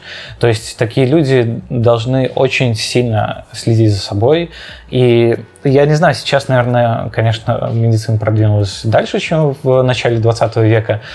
Я не искал, не знаю, как это лечится, но, возможно, при постоянной какой-то терапии такие люди могут нормально жить. Э, Например, как с фенилкетонурией. Им нужно постоянно следить за своей диетой. Если они начнут есть какие-то неконтролируемые белки, мясо или еще что-то, а, то у них начнут развиваться синдромы фенилкетонурии. А так, если они а, следят за своей ди- диетой и образом жизни, то могут жить как нормальные люди. А как фенилкетонурия, так и гемофилия, э, они связаны с изменениями в ДНК. Это моногенные заболевания, то есть изменения в кон- каком-то конкретном гене а, провоцируют э, изменение метаболизма человека. А, вот фенилкетонурия – это фенилаланин, аминокислота, она не превращается, насколько я помню, в тирозин. И э, это накапливается... Я начинаю терять. Ну, это уже-. Неважно, это накапливается и отравляет организм. А в случае с гемофилией а, там прикол в том, что а, женщина может быть носителем а, гена, который испорчен. Потому что он наследуется по X-хромосоме. Но у мужчины одна X-хромосома. И если мужчина наследует э, X-хромосому, да, то он болеет. Как бы такая подляночка. А женщина, если рождается девочка, то она просто дальше носитель. Теоретически а, может быть девочка больная, а, унаследующая две испорченные X-хромосомы, но для этого нужен мужчина, болеющий а, конкретно, и женщина, которая носитель. А, Либо больная, но это уже с- мега-комбо. Собрали. Вот, а, да. а, И э, прикол в том, что это заболевание отследили аж там до какого-то там 16 века, и оно произошло из королевской династии Великобритании. И типа так оно тянулось сквозь века, тянулось, тянулось, и привело к тому, что родился больной ребенок в царской семье. И э, вообще в средневековье часто любили Вырезать. заниматься инцестом, и отчасти это приводит к тому, что а, проявляются генетические заболевания, которые а, в гетерозиготной э, зиготной фазе они не, не видны, потому что только есть одна копия, вторая копия хорошо работает. А, а в гомозиготной э, уже все плохо. Вот. Тома, то ли у нас гомозигот. Извините, есть киберготы, а есть гомозиготы. Так, ладно. Хорошо, Э, но Вот мы затронули заболевания, может, давайте поговорим немножко про генетические заболевания. У нас тоже был про это. Да, у вас был вопрос, может ли генетическое заболевание мутировать. А, Ну, нет, давай я его немножко перефразирую. Просто э, откуда оно, наверное, появилось в моей голове, я не знаю, как у других. Я читал книгу, там один из ученых говорил про то, что вот у него есть несколько опасений, вернее, не то чтобы опасений, что он видит пот- потенциально пять угроз э, человечеству. Ну, вот то, что может уничтожить человечество. И там была и война, и бедность, и что там только не было. Ну, пять причин было. И одно из них это было вирусное заболевание, которое просто человечество не сможет успеть остановить, как в игре Play все играли, да? Вот. И мне просто интересно, представляет ли угрозу, может ли представлять угрозу какое-нибудь генетическое заболевание, которое, ну, я не знаю, о котором мы, возможно, еще не знаем, или что это такое. а, ну, ну, вообще фантазировать можно, я уже успел. А, ну, вообще, э, в норме нет, не должны генетические заболевания представлять угрозу, а, потому что они все-таки наследуемые. И они как-то прогнозируемые, так сказать. А мутировать они, ну, могут, наверное. Ну, то есть, вообще, что такое... Мы говорим сейчас про моногенные генетические заболевания, которые одним конкретным геном. Просто есть еще полигенные. а, вообще их сейчас занима- называют поли... о, Не помню слово. Ну, короче, Полиаморное, я думаю. а, Например, шизофрения, рак, э, сахарный диабет. В них есть составляющая, может быть, не только одного гена, но нескольких генов. То есть ученые исследуют, исследуют, ну, не могут выделить один конкретный ген. А, Оно часто не поддается мы не, не можем предсказать, э, какой ребенок будет болеть сахарным диабетом, в отличие от каких-то моногенных заболеваний, которые наследуются по законам Менделя. А Вот. э, Хорошо, а вот эти вот э, поли заболевания, которые из нескольких генов, это значит, что они, грубо говоря, как бы в какой-то момент скрестились, что так случилось, что ну, было там два каких-нибудь монозаболевания. Ну, нет, не совсем момент, так. нет? А, ну, они могут встретиться, э, мутации в конкретных генах, которые увеличивают вероятность того, что у тебя, например, разовьется сахарный диабет. А, они могут встретиться в одном человеке. Вот. А, но а, тут э, для них именно вот это новое слово, которое я не могу вспомнить, э, для них еще э, большое влияние имеет э, фактор окружающей среды и образа жизни. То есть теоретически человек с отягченной, как это говорится, наследственностью, он может жить, не тужить и никогда не болеть сахарным диабетом, если, например, ведет правильный образ жизни, который не дает сахарному диабету вообще ни малейшего шанса развиться. Он может даже не знать. Да, он может даже не знать, пока не сделает, например, генетический тест и не, ужа- не ужаснется. Отчасти вот поэтому 23andMe запретили э, делать какие-то прогнозы э, относительно здоровья. То есть они тебе эм, просто дают э, Склонность. типа, да, какие-то мутации и говорят, к чему это может привести, и вообще они там, типа, тебя спрашивают, вообще хочешь ты это знать, и на сколько процентов ты хочешь знать это, потому что а, часто, э, не знаю, насколько часто, но вообще это может привести к тому, что человек очень сильно струхнет и начнет изменять свой образ жизни так, что это наоборот не приведет к тому, что он будет жить дольше, а наоборот приведет к тому, что он будет жить меньше, Всё резкая перемена. да, резкие перемены, какие-то образы жизни. И поэтому они там всегда пишут, типа, проконсультируйтесь со своим врачом. Это не обязательно так. Это только какие-то предварительные данные. Очень интересно. Мне теперь очень хочется сделать. Мне и раньше хотелось с резкими Тут еще, тут но- еще, наверное, зависит больше от э, ну, как бы способности человека вот, психически воспринимать Да. это. Потому что есть люди, которые, там, не знаю, заболели спидом или гепатитом С, и они спокойно себе живут дальше, ну, типа, и там... Ну, спид, ну, как ты бы- путаешь спид и ВИЧ. Ну, ВИЧ, да. И, э, а есть люди, которые там узнали об этом, и все, и они уже в голове просто, ну, себя уже положили в гроб, и они уже ждут каждый день, типа, что это был их последний день. Ну, типа... Ну, потому что и 23 он это как раз дает тебе информацию о том, что у тебя повышенная склонность к таким-то типам рака, Ну да. например. Или, и она, правда, насколько, если я правильно А, помню, там даже к раку есть. Вроде, вроде да, дает, но 23andMe, они а, не секвенируют весь геном, они секвенируют, насколько я знаю, а, отдельные какие-то участки, вот как раз-таки направлены на эти однонуклеотидные полиморфизмы, которые, согласно исследованиям, а, связаны с э, развитием того или иного заболевания. А, или той или иной народности, ну, не развитием, а вероятность того, что ты принадлежишь к определенной народности. Вот. Насчет моногенных я н- не дорассказал. А, И вот, когда мы говорим про то, что у тебя есть какой-то измененный ген, то он у тебя есть, как правило, во всех клетках. Но действует э, его э, печальное для тебя действие, скорее всего, вызвано работой именно в как- какой-то определенной ткани. М. Поэтому э, теоретически его можно вылечить в этой ткани с помощью различных методов. Скажем. А, ну, в принципе, можно, да, но за отсутствием конкретных каких-то примеров я сейчас не могу утверждать. А, и как они могут мутировать? Э, во взрослой жизни, когда ты уже не отдельная яйцеклетка и сперматозоид, ну, то есть, когда ты яйцеклетка и сперматозоид, это, в общем-то, не ты. А когда взрослая жизнь начинается? Когда начинается взрослая жизнь, это значит, когда у тебя уже есть определенный набор хромосом и а, конкретные мутации в них. А, То есть я тоже взрослый тогда, получается. Да. ну, то есть я имею в виду, что э, из маленькой клетки она Ну, делится, и у понятно. тебя все клетки Вырастает организма что-то. несут э, один и тот же набор мутаций. Мгм. И повлиять на это генетическое заболевание очень сложно.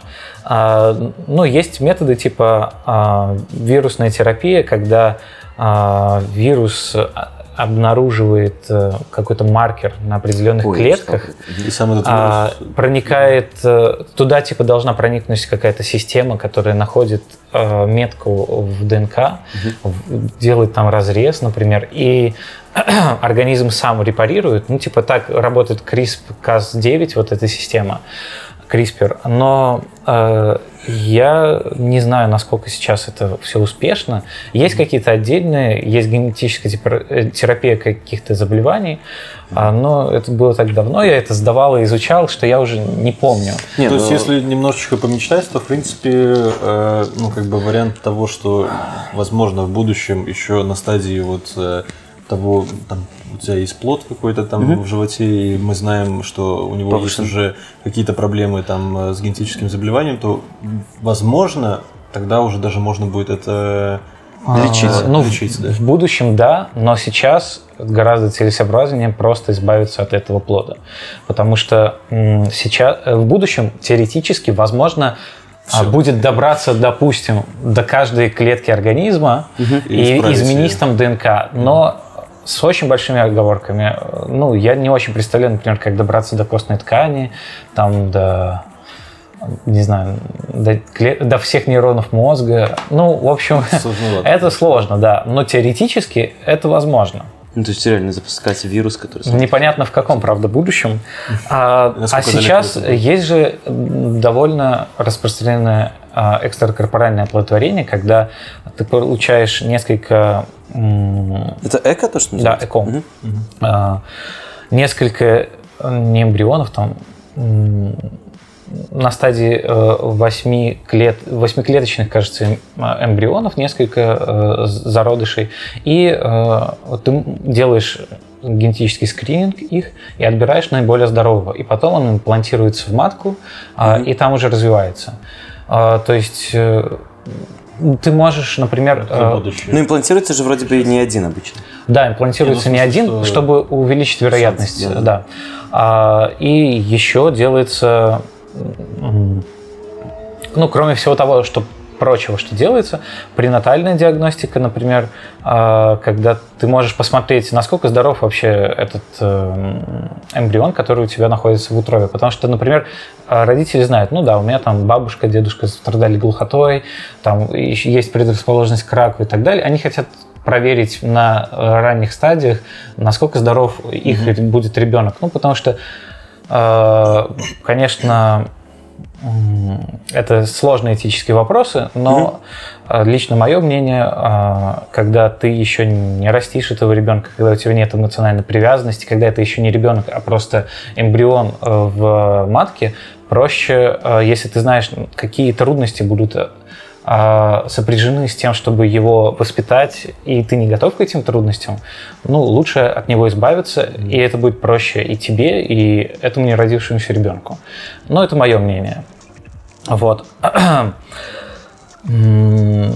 У меня есть два вопроса. А, ну, один, опять, тот же самый, типа, можно представить такое себе будущее, что ты говоришь, что можно сейчас уже узнать о здоровье ну, своего ребенка еще вот угу. Э, можно ли узнать как-то по ДНК о том, а, там, будет ли человек умным, будет ли он спортивным, будет ли он э, каким-то гением или что-то такое. Ну, Про Гатаку, да? Да, я вопрос. потому что вот э, я постоянно вспоминаю этот фильм, я думаю, типа, действительно ли, возможно ли такое будущее утопичное, когда типа все вокруг, все вокруг знают еще с самого рождения, кто кем будет, типа, что чем он будет заниматься, и вот так вот все, все будет развиваться. Угу. Ну да, вот такие фильмы очень интересно смотреть и читать все эти книги. А, ну, вообще такое может быть. И я не знаю, насколько это плохо. Ну, то есть, э, когда это... Ну, не с, этичной, не с этической точки зрения сейчас говорим, а вообще принципиально Вообще принципиально возможно. Да, возможно. А, а сейчас вообще возможно ли что-то из этого? Да, даже Институт генетики, насколько я знаю, а, проверяет белорусских спортсменов и проверяет э, а юниоров, э, я не, не знаю, как может юниоры это те, кто уже конкретно где-то играют, ну, короче, детей. А, детей, да, которые тренируются в спортивных школах. Плане, они собирают базу, типа, да? А, да, есть э, исследования, которые говорят, например, что если у тебя какие-то определенные мутации в белках а, пути окислительного фосфорилирования, это тот путь, который участвует в дыхании, а, то ты, например, можешь более эффективно расходовать энергию, можешь более, а, больше дистанции пробегать на одной и той же энергии, на одном и том же дыхании. И, в принципе, сейчас это есть, и это набирает популярность э, и в Институте генетики даже вот предоставляют такой генетический паспорт. Э, не знаю, насколько э, это используется и вообще угу. насколько с этической стороны это... Ну, вообще это даже без первого приближения ведет к дискриминации, потому угу. что есть группа там, молодых людей.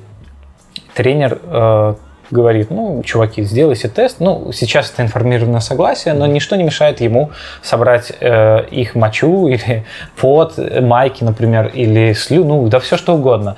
Их биоматериал, вот, э, отдать его на экспертизу и типа посмотреть, ага, ну этот чувак мне нравится, но у него плохие э, результаты генетического анализа, ну, Извините, наверное, от него стоит отказаться, да. Угу. Но на самом-то деле мы не знаем, ну, это не так однозначно. Это не так да. однозначно, и, возможно, у него мотивация лучше. Возможно, у него э, э, семейная история э, более выигрышная. Ну, я не говорю про какие-то там примеры, что там отец пил там, или еще что-то, бедность. Ну, разные бывают семейные истории, но они влияют на мотивацию, и, может быть, э, он в критический момент, несмотря на то, что у него не такой э, белок, как э, согласно исследованиям, э, который улучшает показатели. Э, в критический момент, возможно, он сможет выстрелить и показать тот результат. Но, возможно, это будет один раз в жизни. Угу. А, но зато он принесет, например, своей стране медаль какую-нибудь. Угу. А, поэтому это все-таки такой спорный вопрос. Он должен изучаться дальше и должна быть, наверное, какая-то база данных по спортсменам, которые добились каких-то результатов а, математиком каким-нибудь. Ну, да, насчет ума тоже тут. Это, наверное, еще более спорно, потому что мозг очень сложный, и мы Не очень сказать, слабо да. вообще понимаем, как это все работает. Ам, Там очень много нейронов. Как они работают, э, сложно сказать. Э, Ну, то есть мы теоретически понимаем, но вот знаете, меня какое-то время меня восхищало. Это в фильмах э, есть иногда такие персонажи. Вот в игре разума а, есть а, там главный герой, который вроде бы говорит, что вот мы сейчас с тобой, девушка, общаемся, у меня там выделяется а, серотонин, дофамин, ля-ля-ля, тополя, и приводит к выбросу, и мне ты начинаешь нравиться. Вот. И я такой думаю, блин, как же классно он знает вот, биологию и все такое. Потом я, я когда поучился, подумал, ну, ну да, можно выучить такую фразу, но на самом деле, ну... На самом деле, ни хера непонятно, что там происходит. Ничего не понятно. Ну да, что-то там выделяется, но это, не знаю, ре- реальные физиологи, они, я думаю, по таким вещам не запариваются. Они, это чтобы скорее произвести впечатление на девушку, мне кажется. Ну, Нужно запоминать Нет, такие ну, вещи. понятно, это же фильмовая тема. Вот. А, Круто. Э, у нас что, что мы до этого, какое уточнение? Мы Мы про? Агатоку мы спрашивали. Да, Ну, По э, сути, А, так вот, а, например, э, например, про спортивные способности мы поговорили. Можем ли мы на генном уровне определять, либо, возможно, влиять? Насколько я понимаю, сейчас геном, в принципе, человека расшифрован. А, Ну, расшифрован это... а, Мы знаем, а, что у человека 23 хромосомы, и мы знаем, что в конкретном месте конкретной хромосомы будет такая-то буква. Но, ну, либо может быть так, такие-то буквы, если мы говорим про мутации, СНИПы так называемые. То есть есть менее вариабельные участки, где мы говорим, там вот эта буква. Есть более вариабельные, мы говорим, там может быть это, это и это. Вот. Ну, всего букв 4, из которых э, сделан ДНК. Конечно, там могут быть еще какие-то вариации, но Ну вот я так понимаю, что мы там напрямую на умственные способности пока что не установлено. Может ли влиять э, вообще, в принципе, генетика? Но может ли это влиять, например, на там, усидчивость, мотивированность учиться, какой-то более там послушный характер для детей, чтобы они слушали родителей, сидели дома и учились? Или я так думаю, в далее? будущем это возможно. ну, то есть, э, если, настройка. если это будет э, принято на уровне общества, э, мы, возможно, перейдем к вопросу ГМО, тогда я скажу немного про общество и э, то, как оно долго все принимает. А вообще, да, это в принципе возможно. Вполне себе представляю такую ситуацию, что родители приходят в какой-то центр и говорят, э, ну, тогда это, наверное, все-таки будет не традиционное зачатие, а что-то типа эко. Вот. э, И говорят, э, мы, хот- Кудрявый? мы хотим, да, выбрать нашего ребенка. Возможно, у них уже будут данные, например, а, их ДНК, ма- матери и отца, возможно, при рождении каждый будет сдавать. Они приходят и говорят, э, мы хотим, чтобы наш ребенок был таким-то, таким-то, таким-то. Эти говорят, ну хорошо. Я, я себе представил просто, что ты, короче, приходишь, тебе доставят компьютер, типа, ну там уже не компьютер, а просто какой-то... Типа как в «Симпсонах». Э, Да, и ты такой, как в Симсах, такой, типа, кнопочки жмешь, такой, так, интеллект плюс 6. Да-да-да, так, чуть-чуть Носяра такой, да. чуть-чуть полным здесь сделать, так, и сразу в джинсах, пожалуйста. Да, и, и пусть родится в рубашке. Ну. А, ну, теоретически такое возможно за ограничением определенным. Ну, если у тебя нету гена кудрявых волос, а, и у твоего мужа нету гена кид- кудрявых волос, ну, ну, А тебе хочется. ну, а тебе хочется, тебе могут, например, предложить. Но есть Это за- по способ. дополнительной стоимости. Третий родитель. А, кстати. Мы типа берем, а, да, ну, например, а, мы возьмем, э, изменим ДНК вашу и- или ребенка с помощью того же CRISPR. Вот. э, И будет что-нибудь такое. Ну, за отдельную плату. Теоретически такое возможно. Но насколько это Подписка. ну, э, понимаете, даже человек, э, человеку очень сложно понять, насколько мы все разные. Э, И в том, в нашей разности наша сила, э, в том числе эволюционная. Э, То есть, допустим, какая-нибудь эпидемия э, выберет полчеловечества, но другая половина, которая не несет гена, э, который кодирует белок, который делает человеку э, восприимчивым к этому вирусу, а, не будет нести его, и они выживут. Но если э, каждый э, там э, родитель начнет руководствуясь модой э, дел- заказывать себе ребенка, Каприо, да, да, да, да, и все будут одинаковые, то, ну, это, это приведет просто к какому-то апокалипсису э, в одно поколение, э, в два, в три. Ну, потому что все будут нести одни и те же мутации. Это как, не знаю, с кукурузой, с э, бананы, вот с банановой, да, все бананы, которые сейчас растут, они происходят от одного гибрида какого-то сорта, и они очень э, восприимчивы к какому-то вирусу, я уже точно не помню, и требуется вложение, большие вложения средств, чтобы их защищать. Поэтому сейчас обратили внимание на какие-то другие гибриды, сорта бананов, чтобы а, сделать их более устойчивыми. Потому что, ну, а, поле засеяно одной монокультурой, все одинаковые. Это, по сути, клоны. Приходит э, насекомое Саранча. или э, э, вирус, или бактерия, или гриб, который э, отлично их уничтожает, он уничтожит все поля. И человечество, э, ну ладно, популяция людей, да, которая кормилась с этих полей, она э, не получит денег. Она не получит денег, лишится работы. Ну и, короче, вот этот эффект бабочки может... Так вот мы как раз заскакиваем на ГМО сейчас, да?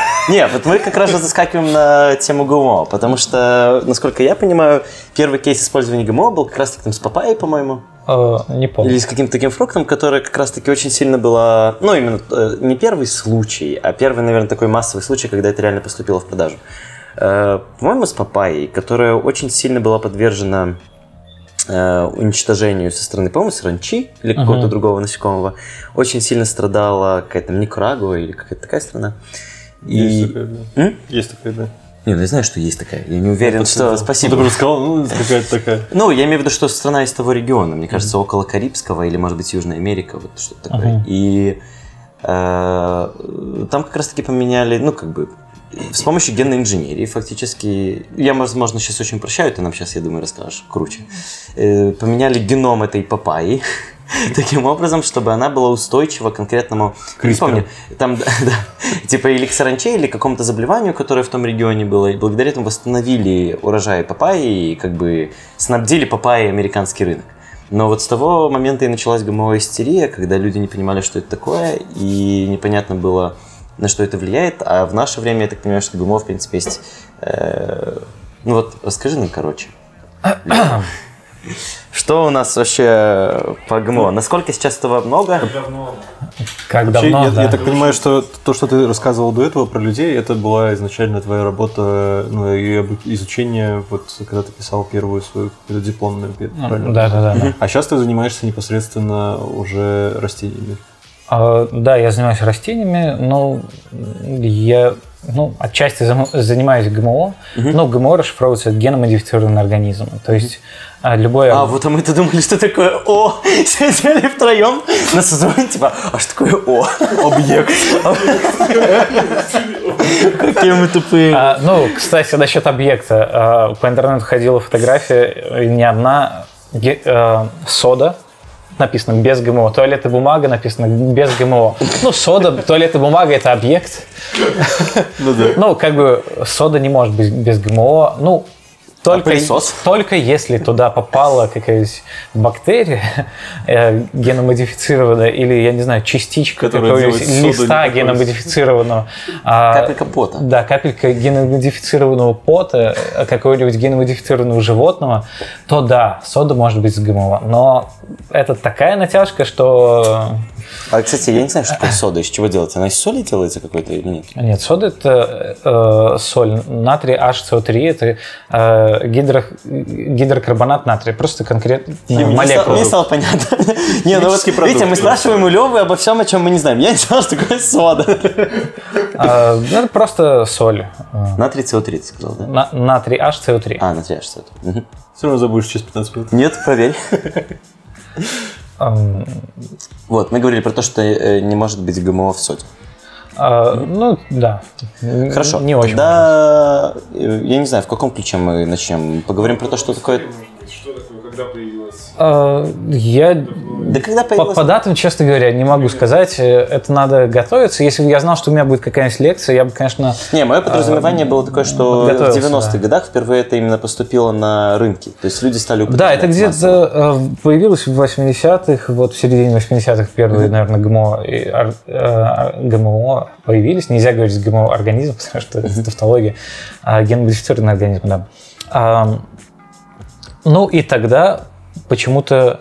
Короче, ученые, я так понимаю, а, сами немножко испугались того, тех последствий, к которым это может привести, и э, провели одну, несколько конференций, где они пытались объяснить общественности вообще, что это такое, и э, опасность того, к чему это может привести. Но, видимо, некоторые поп-звезды, они обратили внимание на слово «опасность», вот, и начи- началась вот эта истерия, что это просто капец, и вот теперь везде на продуктах мы, э, и, и даже не только на продуктах, имеем надпись «без ГМО», хотя в этом нет абсолютно ничего плохого.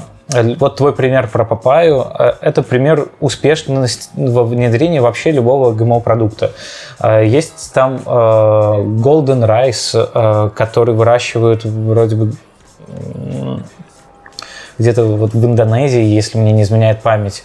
А Проблема риса в том, что это основной продукт обычного риса, основной продукт эм, питания для очень большого количества людей в мире.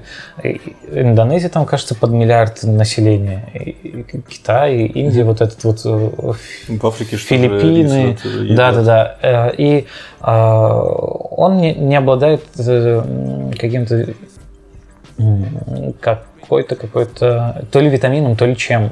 А, И, в общем, вывели геномодифицированный рис, а, который восполняет э, нехватку этого элемента, и э, человек чувствует себя гораздо лучше. У него там не отваливаются Руки. руки, ноги, и он может э, по-прежнему, не изменяя свой рацион, просто немного изменив сорт риса, он чувствует себя гораздо лучше. Вот. Ну и ген- генетическая модификация растений – это, можно сказать, единственный путь э, в изменяющихся условиях климата а, как-то сохранять э, те же темпы ра- развития, потому что а, меняются климатические пояса немножко сдвигаются, то есть становится жарче, культуры становятся э, из-за этого приходят новые патогены, новые паразиты, а, и к тем культурам, которые раньше были, а, с ними не сталкивались, соответственно, они с большей вероятностью восприимчивы к ним, а, и начинает изменяться сельскохозяйственный уклад, потому что мы уже больше не можем выращивать эти культуры, нам надо выращивать какие-то другие. Но у нас вся экономика, например, завязана на этих культурах. И нам надо как-то Спасать. продолжать их выращивать, либо полностью все переключать. Вот. Ну, тут есть, наверное, два момента. Э, Во-первых, можно ли... То есть, первый, наверное, у меня такой более биологический... Типа, насколько более- безопасно ГМО? Да, а второй это более такой же социально-экономический момент, который тоже всегда отдельно, наверное, обсуждается. Но вот в плане биологического момента, да, можно ли с помощью ГМО сделать продукт каким-то образом опаснее для людей? Потому что вроде бы с помощью ГМО, э, например, продукт делают э, менее, э, там, из него какие-то там аллергенно-триггерящие вещи Да, убирают, да, да, да, там есть типа устраняют заболевания, которые в первую очередь грозят этим плодам и вроде бы не грозят э, людям, но тем не менее, чтобы вот эти растения лучше развивались. Можно ли каким-то образом сделать так, что э, конкретный продукт станет более опасным для человека по какому-то параметру? А, ну, можно, но я вот э, представляю это только в рамках биотерроризма. То есть, если бы конкретно хотим навредить, мы выводим какой-нибудь организм и делаем там а, какую-то такую модификацию, а, чтобы он был способен а, при определенных условиях, ну потому что если всегда человек быстро выяснится, что это Ну да, да. какая-то ядовитая хрень, просто никто не будет покупать и есть. Но если мы, например, а, Мы увидим новые заболевания. вы- выведем, например, а, какую-нибудь, не знаю, пшеницу, которая а, при контакте с, условно говоря, я не знаю, с молоком получается что-то ядовитое, а, то тогда да, можно. А, ну, я не знаю вообще, как это можно сделать. А, ну, я имею в виду, чтобы конкретно пшеница с Звучит молоком. стрёмно, честно Да, говоря. ну, э, ну, типа, э, можно, например, сделать так. Может, э, Толик А. постоянно ест какие-то геномодифицированные эти борщи? Может, Толя у нас просто холодники. Он же гомозигот. Ну, вообще, кстати, то, то, о чем я хотел сказать, немного возвращаясь к предыдущей теме, а, полезность э, генетического анализа, а, в том числе на сайте 23andMe, говорится о том, что а, вы можете проверить себя на какую-то диету. То есть э, есть такое заболевание, как целиакия. Это когда человек не выносит глю- глютен. А, или не перема- переносимость лактозы – это когда э, у него отсутствует фермент, который перерабатывает лактозу в другой сахар, который человек может сам использовать. И вот это очень полезно. Вам не нужно переключаться на какие-то... э, ну, короче, вам не нужно искать э, эм, то, от чего вам на самом деле плохо. Вы просто делаете генетический анализ и, И знаете. и знаете, вам плохо вот от, конкретно от этой штуковины. А, и просто перестаете ее есть, либо едите, если вы найдете в нашей стране, а, генетически модифицированный ту же, например, пшеницу, но без глютена, например.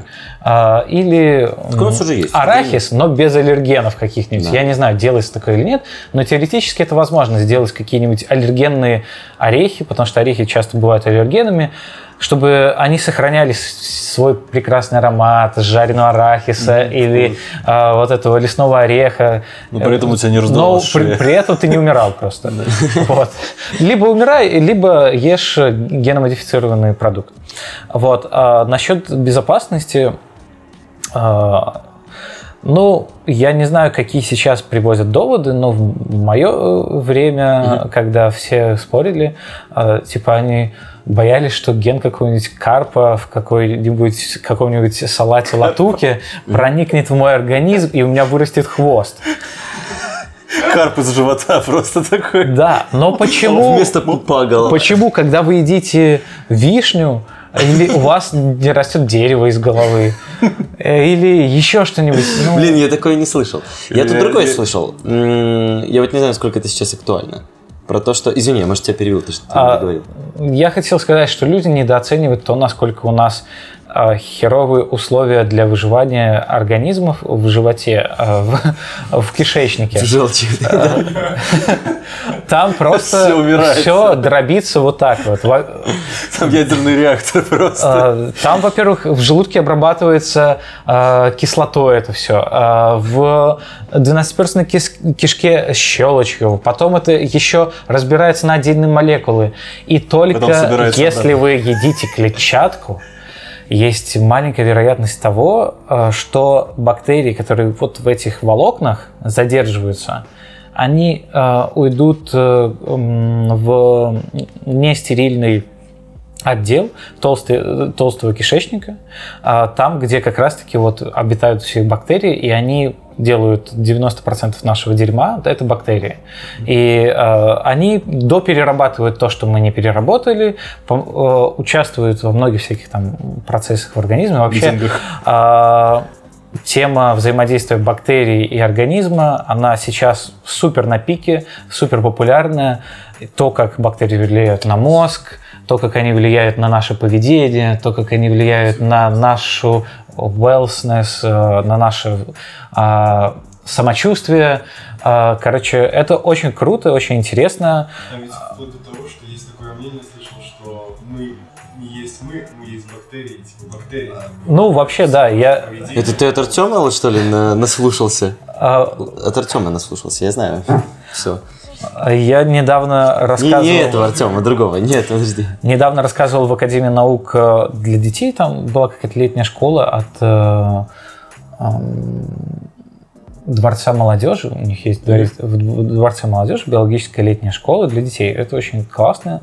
Я думаю, и э, ну, нас попросили кого-то рассказать, я, конечно, очень не хотел, потому что я не люблю всю эту принудиловку, это все дерьмо. А, но я приехал и, как мне показалось, сделал очень хороший доклад, э, детям понравилось, и я, а, пока делал доклад, пока готовился, ну, ты такими цифрами ну, не задумаешься, ты знаешь там теорию, знаешь практику, то, что тебе надо. Но я нарыл, как им пр- представить то, насколько много бактерий э, в человеческом теле. А, Короче, э, в теле человека, я вам сейчас тоже расскажу, кле- своих клеток э, около 30 триллионов. Вот. э, что это за число? 30 триллионов. Ну, проще представить его буквами записать, потому что да, вообще ни хера непонятно, что это. А, 30 триллионов. В общем, если положить, собрать 1 миллион долларов, то он будет высотой примерно как э, 1 метр где-то. Ну, короче, до э, спинки кресла. Это миллион. 1 миллион долларов. Это какими купюрами? Одна долларовыми купюрами. Одни доллары. Да, 1 миллион долларов. Однодолларовыми купюрами будет э, примерно такой высоты. Они олицетворяют эти 30 триллионов. А, Не, не, не, нет, типа нет, один это доллар 1 это как бы, миллион. ну. А, Если а, сложить миллион миллионов, э, короче, э, это будет триллион. Миллион таких штук. Ну и 30, это 30 миллионов таких штук. 10 миллионов, миллионов. А, таких да, а, если а, вот я, я конкретно не помню там по высотам, как это сравняется. К сожалению, в что-то, в что-то такое четко это не ложится а, в долларовом эквиваленте. Но, э, например, вот звездное небо видели все ночью. А, Как думаете, сколько звезд видно на звездном? Ну, не звезд вообще, точек цветных. Сколько? Нам или Ну, возможно? нам, невооруженным глазом. Ну, вот ты видишь все звездное небо, сколько там э, звезд, планет, что-то, что светится.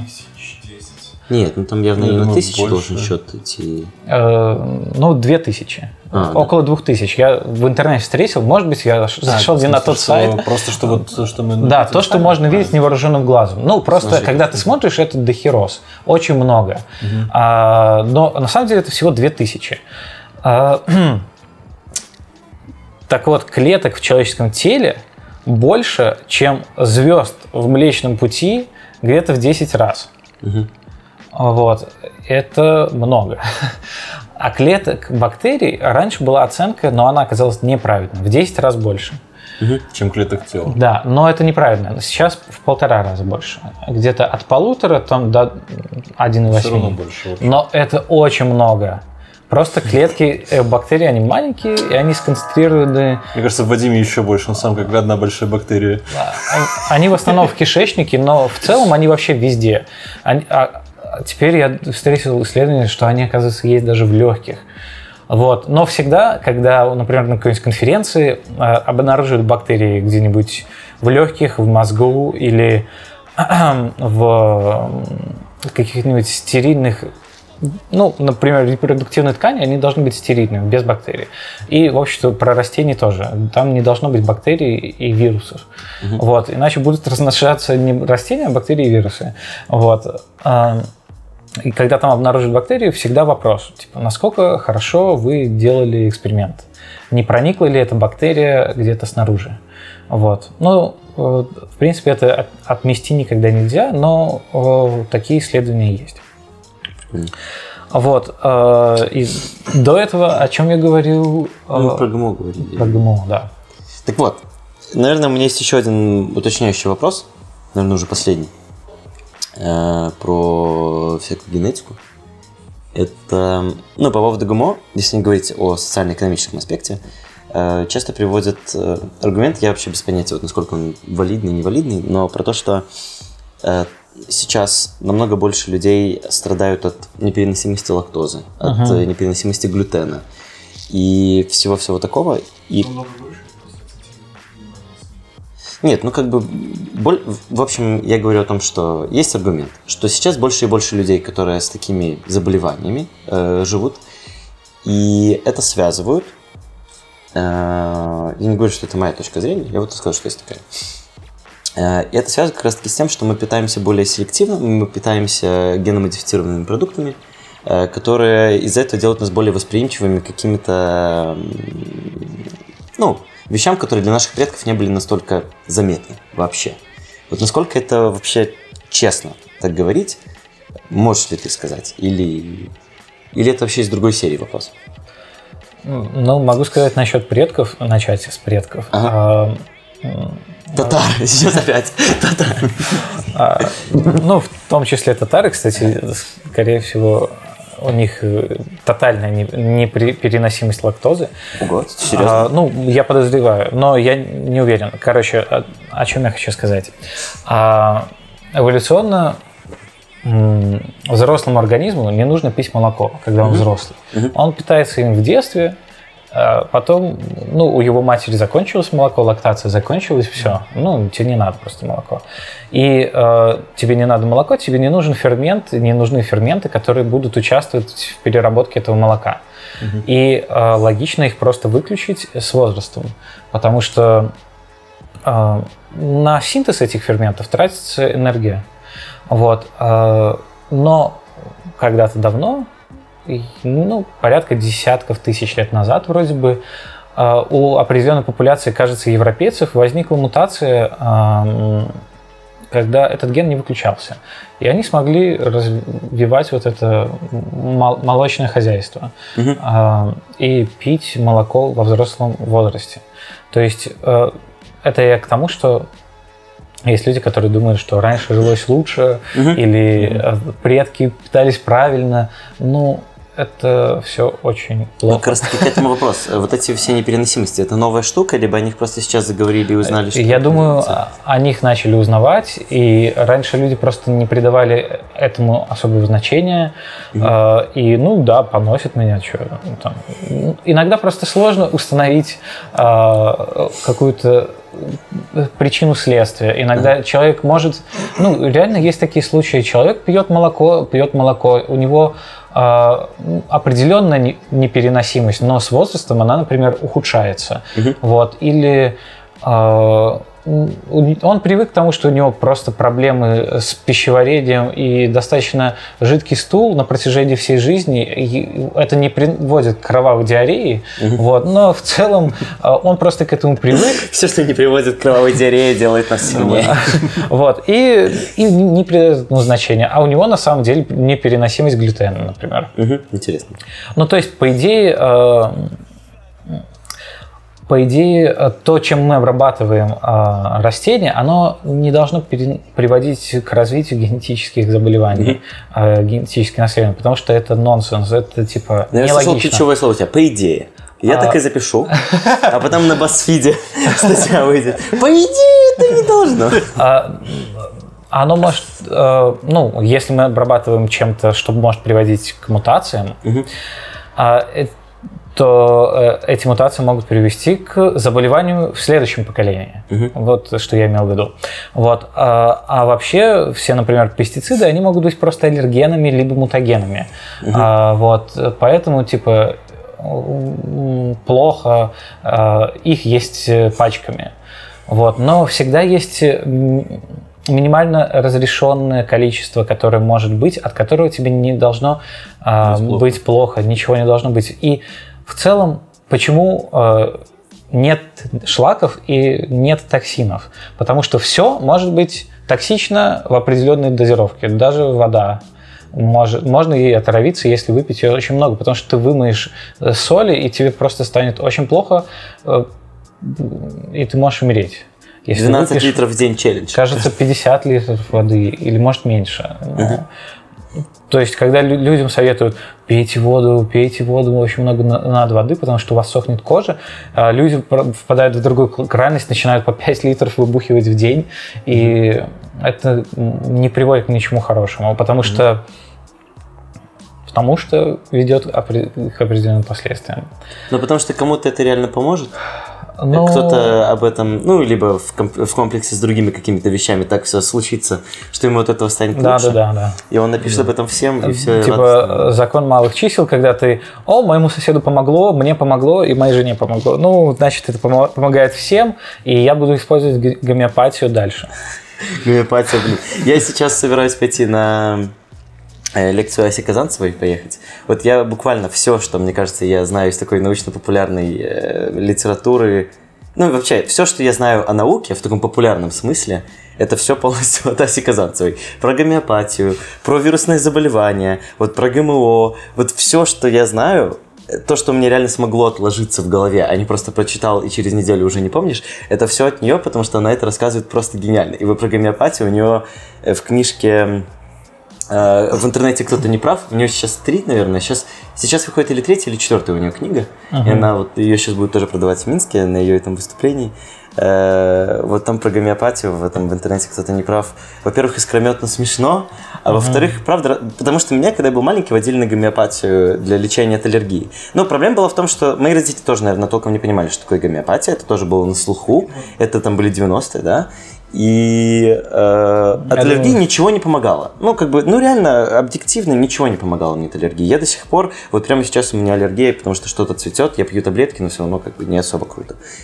И вот, ну, как бы обратились к гомеопатии. И, конечно, когда я вот почитал у Васи Казанцевой реально разбор, а потом посмотрел еще у нее одна из лекций, когда на нее гомеопати... гомеопатическое общество в России подавало в суд на там, тусовку Аси Казанцевой кого-то еще, ну, которые как бы подорвали репутацию гомеопатии в России. Гомеопатия подала на не гомеопатию в суд, и, и не гомеопаты в этот день устроили лекцию, на которой, на которой всем рассказывали о том, что такое гомеопатия, ее транслировали. Я вот слушал тогда еще лекцию Аси Казанцевой. Там просто было очень смешно, и просто она рассказывает там, насколько, насколько это абсурд, насколько, на чем это вообще основано, вот открываются глаза. Очень здорово она рассказывает, я очень рекомендую ее книги. Э, У меня есть еще пару вопросов относительно вот продуктов и ГМО. Не- Не знаю, как бы это тема к тебе или нет, но вот есть такое понятие, когда люди говорят там типа плохая земля. Типа там на ней ничего не растет. А с чем оно связано? Это с тем связано, что Земля, там, например, в ней находится какое-то большое количество каких-то бактерий или там вирусов, которые убивают Либо, наоборот, растения. маленькая. Или да, или маленькая. Ну, как, как это вообще может быть, и как это решается, и может ли быть такое, что, в принципе, большинство Земли испортится из-за того, что мы там часто ее загрязняем, типа э, катаемся на тачках, в, э, там, не знаю, бросаем пакеты и все такое. А, Ну, это хороший вопрос. Есть куда развернуться. Эм, Когда человек говорит «плохая земля», надо спросить, что ты вообще имеешь в виду. Потому что он может иметь в виду, не знаю, ему не нравится, что его дом стоит на этой земле, Не, не ну, в том не, ну, месте, или я еще имею в виду в том плане, А, что типа, плодородность. да, Про- плодородность. Про плодородность, да? Ну, ам, И про призраков, которые живут. Да, но Плохая не будем, не будем касаться призраков, всякой э, типа паранормальной штуковины. А, Про плодородность эм, растению нужны две вещи. Это чтобы у него была развитая надземная часть и подземная. А надземная часть дает ему э, вещества, которые можно синтезировать э, из энергии света, ну не из, с помощью энергии света из воды, углекислого газа, все органические вот эти вещества. А подземная часть ему дает эм, минеральные элементы. Вот эти все соли, э, натрий, калий, фосфор, э, азот, э, фосфор сказал, серу, магний, марганец, куча всего. Нужны растения. Э, Из-за того, что на Земле, э, ну, например, мы находимся где-нибудь на Земле, на которой ничего не выращивалось. Мы выра- э, засеваем там поле, выращиваем какой-нибудь горох, а в следующем году выращиваем горох, то тоже хорошо растет. В следующем году еще раз горох, тоже хорошо. На четвертый год что-то плоховато начал расти. На пятый год еще хуже, и потом, короче, я не уверен, что это произойдет на пятый год, возможно, раньше, но потом на этой земле ничего не будет расти. Скорее всего, если туда не поступает, э, нет каких-то источников э, азота, э, э, потому что горох он вытягивает азот, насколько я помню, э, из земли э, и других микроэлементов. Ее нужно удобрять. э, и- Либо засевать чем-то другим. либо, да, севооборот, то есть засевать чем-то другим, но в целом, ну, чем-то другим это помогает. А, блин, я, я сейчас сказал не очень хорошую вещь. А горох не должен горох не забирает азот из земли. Э, Я э, напутал, наоборот. А Горох засевают, когда вот ты говоришь засевать чем-то другим, а азота очень сильно не хватает. Но есть такие супер бак- классные клубниковые бактерии, а, они вступают в симбиоз э, с растением, и у них есть эм, уникальная способность брать э, азот из атмосферы, которого в атмосфере около 80%, но никто, кроме этих бактерий, не способен его брать. Ну, то есть э, мы разговариваем, мы дышим азотом, но он нам не нужен, это просто типа инертный газ для нас. Но э, просто вся атмосфера это по сути азот. Ну, 20% кислорода это тоже много, его нам хватает. Но азота очень много. И бактерии клубниковые в симбиозе с растениями, они обогащают почву азотом. И когда мы, например, засели туда, например, какую-нибудь пшеницу, э, там год-два она поросла, мы можем засеять это поле горохом, он вырастает, и эта почва обогащается азотом. Это типа натуральный севооборот. Нам не нужно вносить какие-то искусственные удобрения. Но э, в удобрениях, тем не менее, нет ничего плохого, если их рассчитывать. Э, то есть, э, если не бухать удобрений э, просто на глаз, или чем больше, тем лучше. Потому что когда слишком много удобрений, э, вот эти микроэлементы, они могут попасть к нам в пищу и начать нас э, немного от- отравлять, да.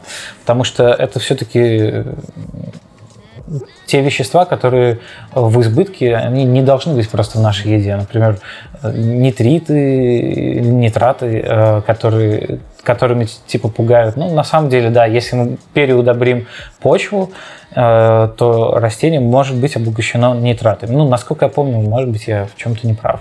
Вот. Ну, и в целом плохая земля может быть потому, что ее, например, давно не удобряли. Я вот а, недавно удобрил свои э, цветы на подоконнике, и они, блин, скоро пробьют потолок. Вот. э, А чем ты их удобрил? Ну, как- что-то купил а, в То есть даже не разобрался, что... А вдруг там много нитритов? Нет, я, я почитал, вот у меня растет лимон и э, кофе. Я почитал, я купил для кофе универсальное удобрение, потому что что-то кто такой? не купил для лимона, купил специально для лимона. Ну, просто есть еще разница. Кто-то любит почву покислее, кто-то понейтральнее. Или Вот, да. А, Я, честно говоря, не могу сказать, что сильно разбирался, потому что в целом лучше какое-нибудь удобрение, чем никакого. М. Если не сильно привередливое растение какое-нибудь. Потому что, ну, изменения были заметны сразу. Особенно растениям в горшках им часто не хватает места, эти корни такие уже сами в себя растут, их надо пересаживать, и, э, конечно, их нужно удобрять, потому что просто нету, они вообще уже всю землю забрали, все питательные вещества. Они начинают желтеть, начинают э, опадать листья, и просто надо удобрять. Сильно много, конечно, удобрять не надо, особенно вот у меня сейчас растет куча перцев, я собираюсь их есть. О, Поэтому, и- да, поэтому я собираюсь, ну, острых, острый перец, но я стараюсь контролировать, когда я удобряю, там раз в Чили, неделю. халапеньо, что вот, чили, да. Обычный чай. Обычный чили красный. Вот. А Халапеньо хотел посадить, но уже не сезон. Ри.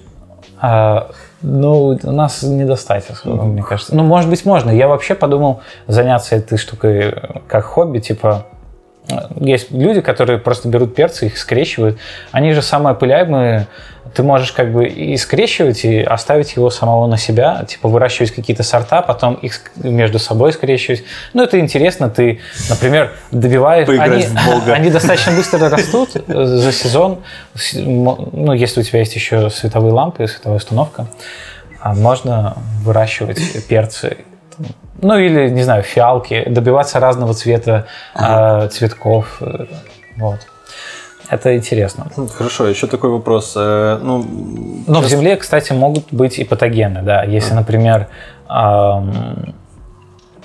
есть э, так- такие бактерии, которые вызывают бактериальный ожог плодовых, и тогда а, этот сад, они против них особо не попрешь, его просто сжигают. Вот. И э, землю, возможно, тоже как-то обрабатывают, потому что ну, если в земле патоген, то там надо выращивать культуры, которые к этому патогену устойчивы. Только и всего. Либо ее как. Ну и ждать, пока он сам оттуда. а, у него есть какой-то период, когда он может сохраняться в почве. Вот. Короче, понятно, живой организм такой. А еще вопрос относительно вот экопродукции. Сейчас вокруг везде пестрят всякие там фермерские продукты, экопродукты, все такое. И там где-то в Европе или в Штатах там есть отдельные специальные уголки в магазинах, где просто можно купить чисто вот прям экопродукт, он дороже будет в два раза, чем обычные помидоры. Э, Так э, вот вопрос, ну он этот экопродукт, он исчезнет просто, в принципе, там, если смотреть на ближайшие 50-100 лет? Ну, типа, его просто станет слож- сложнее добывать? Или, ну, почему так много стало ГМО именно продукта? Что его легче стало, типа, выращивать? Вот это тот социально-экономический вопрос, Ну да. э, который я мог. Мгм. Ну, насколько я знаю, люди хотят есть вот эти органические продукты, хотя это слово меня очень коробит, потому что... ну, Чем он отличается, да, от, от От обычных, они тоже органические, но с точки зрения химии, ну, вообще, какой-то бред. Ну, так называемые органические продукты люди хотят есть, насколько я знаю, потому что они, типа, чище, они вы- выращиваются без использования пестицидов, а, удобрений, Всяких я- я не уверен, да, роста, ускорителей роста. Ну, и, в общем, а, типа, они здоровее. Но ну, наверное, это так. Но, честно говоря, платить э, деньги за менее эффективный способ выращивания. а, Я просто не могу сказать, что я очень сильно глубоко копал в это, но мне кажется, это больше такой маркетинговый ход, э, такая фишка, мода для тех, у кого есть лишние деньги.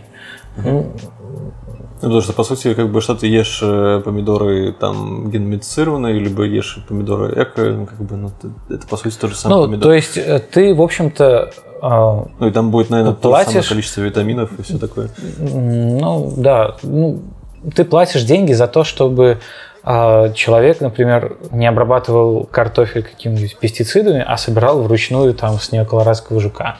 Вот. Нет, ну... э, Это, это я, я извиняюсь, это я видел какой-то видос сравнение, типа, как собирают картошку, типа, в Беларуси и в Штатах. В Штатах там такой комбайн едет, типа, там, а, потихонечку собирает, там, типа, все. А в Беларуси эти мужики лопатами там херачат, короче. Я так выкопал. Не, ну у нас комбайны на Не, ну да, да, но это смешно просто было. А, Я копал картошку, но Мемчики. мало, я был маленький. Нет, а вот по поводу того, почему они исчезнут, ну, тут же просто за что тоже критикуют ГМО, уже не с биологической точки зрения. Э, ГМО устанавливают очень сильную монополию компаний, у которых есть деньги для того, чтобы выводить э, свои сорта более эффективно. Для того, чтобы защищать более эффективно их от болезней, э, для того, чтобы выводить их в больших количествах, более часто и так далее. Но это, наверное, не только вопрос ГМО, возможно, ну, чего-то еще. я думаю, это так получилось из-за того, что ГМО под запретом во многих странах. Очень большие площади ГМО выращивания сейчас. Соя в основном вся ГМОшная. Я уже не помню, с чем это связано. Возможно, с, чем- с тем, что она неустойчивая или плохо растет просто так в природе. Э, Опять-таки рис, этот томат ГМОшный, кукуруза. Очень много площадей э, сейчас именно ГМОшных продуктов. И Я вот не знаю, они под запретом или просто как бы с обязательным условием, что ты должен на упаковку фигачить, что это ГМО? Где-то Мне кажется, есть зависит ГМО, от, от законодательства. У нас э, вроде бы ты должен. Ну, Но никто не ну, как нам объясняли, вообще, типа, все томаты сейчас геномодифицированные, а, которые возятся. Но просто поскольку невыгодно их запрещать, потому что надо будет типа запретить вообще все томаты. Вот. Э, Я уже точно не помню, с чем это связано. Э, С их спелостью, кажется. Там они э, срок хранения. Если томат спелый, то его практически невозможно особо никуда довести. Его надо э, перерабатывать на месте, например, А, на кетчуп или еще что-то. А так они там отключили какой-то ген, который э, отвеча- э, отвечает за мацерацию, то есть размягчение тканей. Поэтому Э, они все такие томаты. деревянные. эти Поэтому, томаты. да, они такие жесткие, но они могут дольше храниться. Ага. Вот. Э, Насколько я помню, это ГМОшно сделано. Вот. А, Ну, я думаю, если бы это было э, более разрешено, и, ну, в принципе, никто не запрещает в нашем институте, например, э, ну, не в нашем, в другом, который занимается конкретно растениями, вывести геномодифицированные организмы и выращивать их э, где угодно в Беларуси и начать продавать. А, Там фишка в том, что, например, есть... Заниматься. Есть растения, э, устойчивые к глифосату. Вот. Это такой пестицид, насколько я помню. И э, их типа вы э, монополию на них имеют вроде бы несколько компаний, может быть, Монсанто, и они типа продают этот глифосат и продают растения, которые к нему устойчивы. Вот, ну типа ты можешь выращивать обычные, но они типа будут неустойчивые. Вот. Ну, есть же а, разные методы. Можно по-разному добиться устойчивости р- растений. В принципе, я не вижу особой проблемы в том, что какие-то компании будут э, э, получать преимущество, потому что, э, ну, а, можно банально украсть этот сорт и выращивать у себя. Вот. Э, Причем это скорее всего, реально можно прям буквально прибежать на поле, выдернуть Ну, и убежать. э, и- А купить можно Ну, в случае, например, с глифосатом или и- и с каким-то... Ну, то есть компания, в принципе, может сделать, что только покупая ее... Ну, как часто делают? Вы покупаете а, продукт, но расходники на него... Продукт дешевый, а расходники дорогие. И вот вы типа покупаете продукт, да, он у меня есть, но вам нужно постоянно покупать расходники именно у этой компании. Жилет. Да. Вот, вы не можете их э, менять, типа. Но потом рано или поздно на рынок приходит компания китайская, которая делает свою примочку для станков любой бритвы, например. И все. А она мгновенно поднимается на рынке, и все. Ну, ты- да, она китайская, но э, у них есть технологии. Они их вор- своровали, но все равно. Какая, кому разница? Ну да. Вот. Ну и опять-таки в каждой стране можно э, как-то поработать с законодательством, чтобы или на- если есть у нас, например, э, есть научные мощности, но у нас просто это запрещено, работ, ну не работа, а выращивание. И в принципе можно было бы э, хоть 500 получить сортов различных геномодифицированных организмов, просто это относительно дорого их разрабатывать. И эм, опять-таки это тормозится именно законодательством, потому что ученые такие, э, они даже, ну, нет смысла писать проект под это. Потому что, ну, да, я исследую, но куда это потом пойдет? Никуда. Может быть, я даже выбью деньги под этот проект, но мне нужно каким-то образом изменять законодательство, чтобы потом, э, ну, то есть э, это какая-то, типа, персональный интерес ученого, какие-то амбиции его. Ну, хочется, чтобы твой продукт использовали. Вот. Э, да, интересно что-то исследовать с фундаментальной точки зрения. И часто, типа, э, исследование трансгенных э, растений подводится именно под фундаментальную какую-то цель. Вот. Но хочется же и как-то Биотерроризм. позанимался. биотерроризмом, да, позаниматься, в конце концов. Очень интересно. Ну что, у нас остался еще последний вопрос про ГМО. Э, вот смотри, Лев, у тебя Да. так, вот у меня так усы не закручиваются. И, в принципе, так мне сложно такие хвостики отрастить. Слушай, а я вот себе отрастил, но ты видел как-то. Да-да-да, да. Но они постоянно падают. Ну, типа, я их э, по- помазываю. Какое ГМО ты там это туда с усами своими делаешь? ГМОшные или у тебя усы? Это, это не было запланировано, но, ребята, я делаю воск для усов. А Вот. Сейчас сам. Я делаю сам воск для усов, я делаю бальзам для губ, э, делаю, э, ну, в вообще... смысле делаешь? Просто я беру, я купил воск, купил масла. Ты его купил, подожди, ты его не делаешь. Ну, я- купил пчелиный воск отдельно, купил пальмовое масло, а кокосовое масло, кстати, надо купить, закончилось. Вот. В И э, я просто это смешиваю. Я вывел экспериментальным путем определенную смесь, которая очень хорошо работает. Ну, для меня, для усов, пахнет. например. Вкусно пахнет. Купил кучу этих эфирных масел. И, в общем, мне теперь нужно это сбывать как-то. А еще недавно вышел закон, который избавляет меня от ответственности, если я в год получаю менее 25 тысяч российских, белорусских рублей. А Какой ответственность за что? А, налоги ты? Да, да, да. Типа я могу просто оказывать такие услуги. Я еще не читал его точно, может быть, нет, не все так радужно, но в принципе по рукам я могу продавать вот эту штуку там за 5 рублей или за У сколько. тебя с собой есть? Да.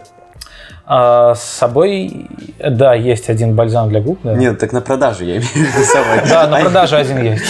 Блин, так реально, я бы взял, попробовал с удовольствием.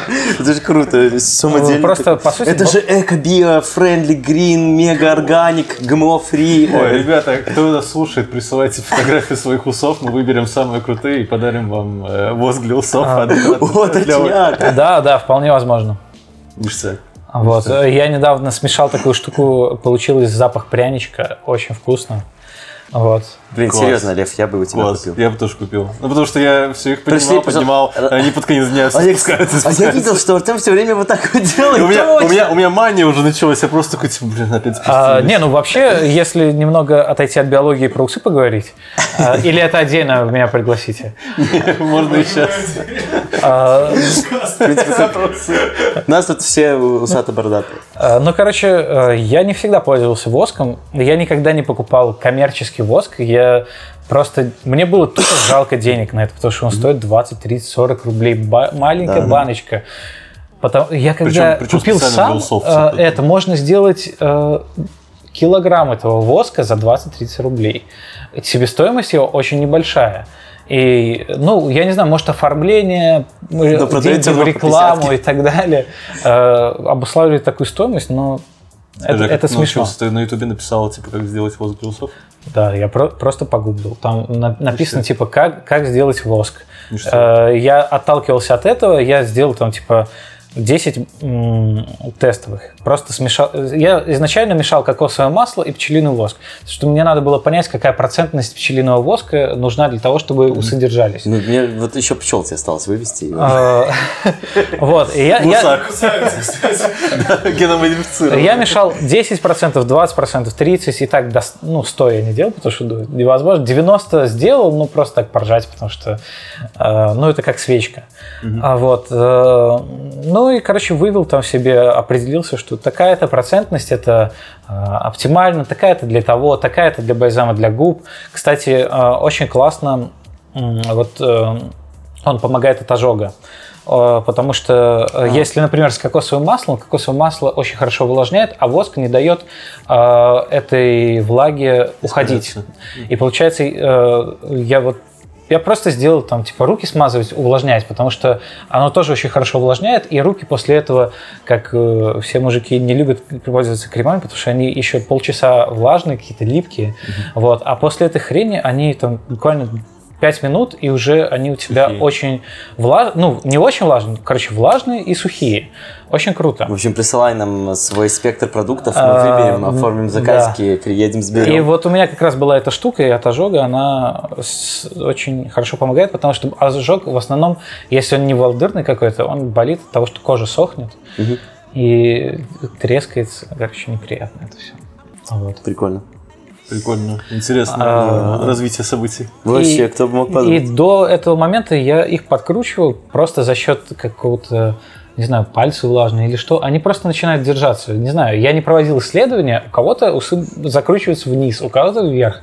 Может быть, мне повезло, у меня закручиваются вверх, и мне никто не верил, когда я говорил без этих а, еще не пользуясь бальзамом, просто когда они отрастают, но без него уже вообще невозможно. Толя трогает усы, я А, вот. как-то- И вообще не. Из лица Ну просто. да, наверное, они у всех по-разному растут, и кому-то нужен более жесткий воск, кому-то менее жесткий, кому-то можно до какого-то этапа без воска ходить, Кому-то нужно сразу воск. Я не знаю, я просто никогда не ходил в барбершопы, я просто все на своем опыте. И так чисто умозрительно. Вот. Но, тем не Крутяк. менее, опыт у меня какой-то есть, так что могу кого-то даже Так, рассказывай, научить. короче, что у тебя есть, мы закупимся. А, Будем тестировать. Хорошо. Plug the merch. Plug the merch. Окей. Просто из-за того, что я не хожу в барбершопы, у меня нету клиентов. Э, Ну, Так то есть... вот, мы тебе их попытаемся найти. Мы найдем. Найдем, ну. Все бородатые. Ну что, эм, Пройдемся по новостям. давай как по каким-то только шортам, наверное, чтобы сейчас это еще миллион времени не заняло. Ну, тут подкаст уже на часа два, ребята. и я даже- Да, да. Поэтому сколько? А может быть, это будет спешл подкаст? Без новостей. Ну, так они просто потеряют актуальность тогда. Не, ну в принципе, как бы. э, Ну, как бы потому что подкаст был в целом очень Да, да, да. Окей. Не, ну в принципе я согласен, потому что сейчас, если мы начнем еще обсуждать Это какой-то еще на минут 40. не связанный бред, во-первых, оно, правда, резкий переход, и непонятно, откуда это вообще взялось. А так закончим на воске. Э, Добавим ссылочку на лендинг. Сделаем level лендинг для этого. Ну, у меня нету ни группы, ничего. Надо для начала сделать группу. Мы сделаем 30% Какой-нибудь. прибыли. То есть сразу э, на- Слушайте, наверх. учитывая, что я никакой прибыли, я подумаю. Ну, 30% многовато, но... Ну, я подумаю. Торгуемся, торгуемся. Что, что касается, ну, наверное, завершения, все-таки, типа, хотелось бы, наверное, рассказать, что на следующей неделе будет хотя бы. Да, да, да. Ну, Давайте, да, планы на вот эту неделю все равно закончим. Короткий дайджест, э, не будем обсуждать все темы и альбомы. А что касается на следующей неделе, я бы, наверное, посоветовал. Сейчас очень много фильмов э, выходит на следующей неделе. Это первое, Квентин Тарантино «Однажды в появится Голливуде». однажды в Голливуде. Э, ну, премьера, по-моему, как обычно, в четверг. Сколько в четверг. можно? Это уже год или полтора муссируются постоянно эти тизеры, трейлеры. Мы Ну, можем он уже даже- активно рекламировал, да. Ну, в Очень- мае вышел. Очень уже. много бабла вложили в рекламу. Да, на следующей неделе запустится еще какой-то ужастик страшной истории рассказа в темноте. Посмотрел трейлер. Ну, что-то так вот, ну, как бы, может, я бы и сходил. А, И а, участник э, Sundance Give Me Liberty. А, я э, видел, Это Михановского фильм. Э, История там о русских мигрантах в трех поколениях, которые оказались в одном автобусе и едут где-то в США. В общем, э, ну, по сюжету, мне кажется, по описанию это будет очень интересно. Я вот, ну, надеюсь, Если что выбирать схожу. что-то одно хотя бы, то это, конечно, Квентин. И Ну, бы, Мидсомер, да, если еще не сходил. сходили, я тоже не сходил, я пойду на Мидсомер.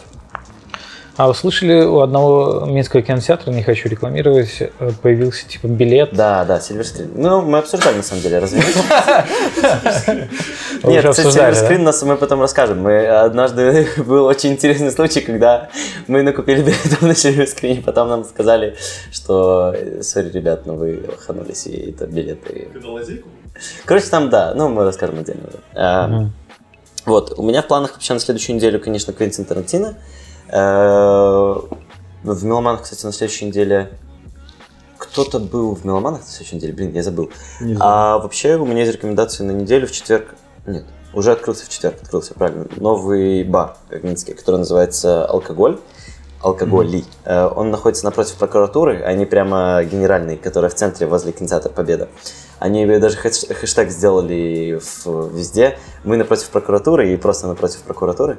Э, Там я кинотеатр Победа? Да, да. А, Я вот именно через дорогу. Там очень крутое у них помещение, очень интересно они вели блог о том, как они вообще готовились к открытию. Там А, это на бар, э, как там, Барпас, по-моему, этот Бивай, который Барпас. сайт, они там вели свой блог, писали, как они делали Ну, ремонт, они в там. Фейсбуке писали, э, Ага. девушка писала. Там Ну, еще я парень на тоже. этом сайте читал тоже. В общем, я давно следил, плюс там несколько моих знакомых тоже к этому имеют отношение. И, э, ну, мне кажется, туда стоит э, сходить, новое место в Минске. Причем такое место это не Зыбицкое, это не рестобар, это не кальянный, это реально бар в центре Минска, который бар без э, особых каких-то... э, Я на ценник еще бы их посмотрел, на самом деле, а то... Ценник 12 рублей за коктейль. Э, довольно стандартный цен- ценник для Минска. Вот на предыдущий... Короче, когда у них было там закрытое открытие, я попробовал несколько коктейлей.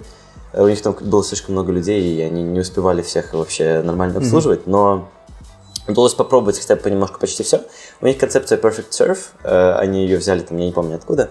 Эм, Во-первых, это говорит там о том, как они подают сам коктейль, а во-вторых, всегда к коктейлю есть какой-то аккомпанемент, который как бы идеально раскрывает... А что он спищит? Это же будет слышно. Посуду мыть. Э, будет какой-то аккомпанемент, который как бы идеально раскрывает вкус этого напитка. Вот к одному коктейлю у них был э, кусочек шоколада, завернутый в жареный бекон.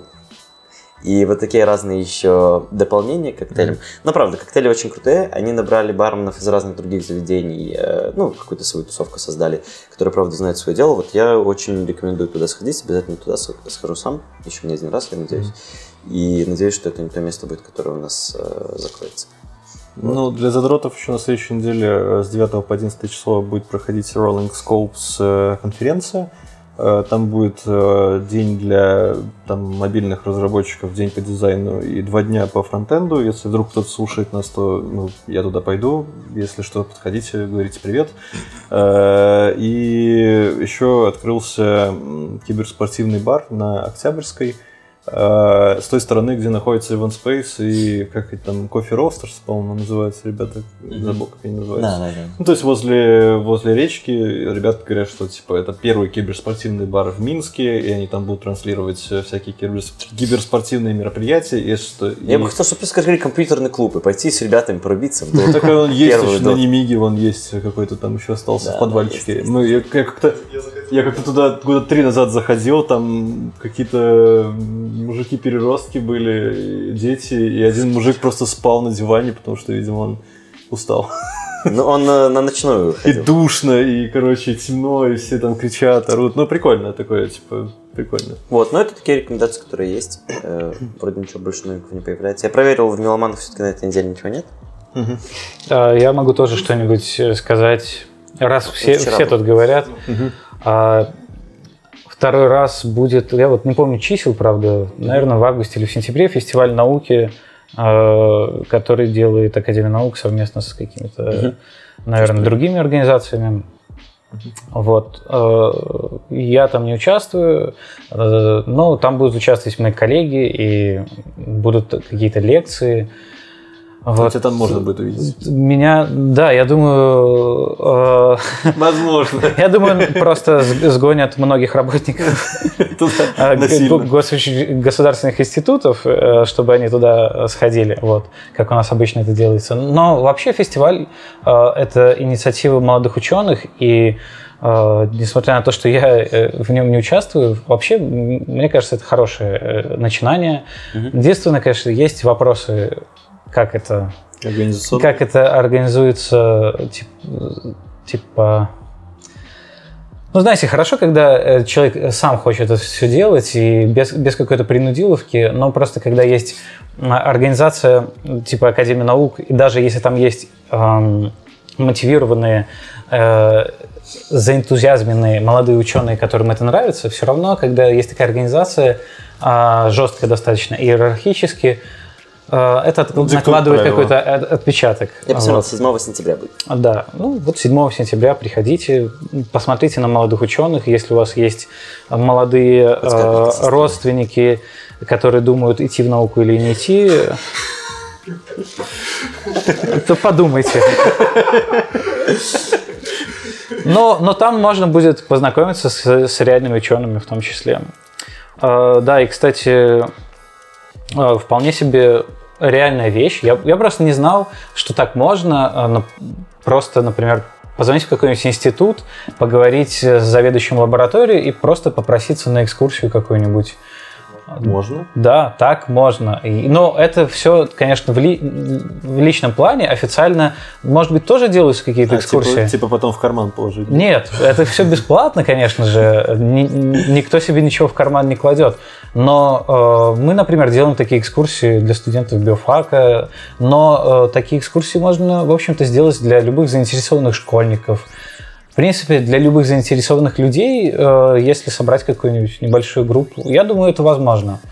Вот. э, Возможно, на меня потом э, руководство Академии наук э, скажет, что ты наделал сейчас, нам все телефоны обрывают, во все институты звонят, Нас пытаются только... записаться Ну, в, и в этот раз Саша, в институт на экскурсии. Но, надеюсь, вас будет смотреть много людей. Действительно оборвут телефоны, и больше людей будет как-то интересоваться наукой, а не какими-нибудь эзотерическими хреновинами.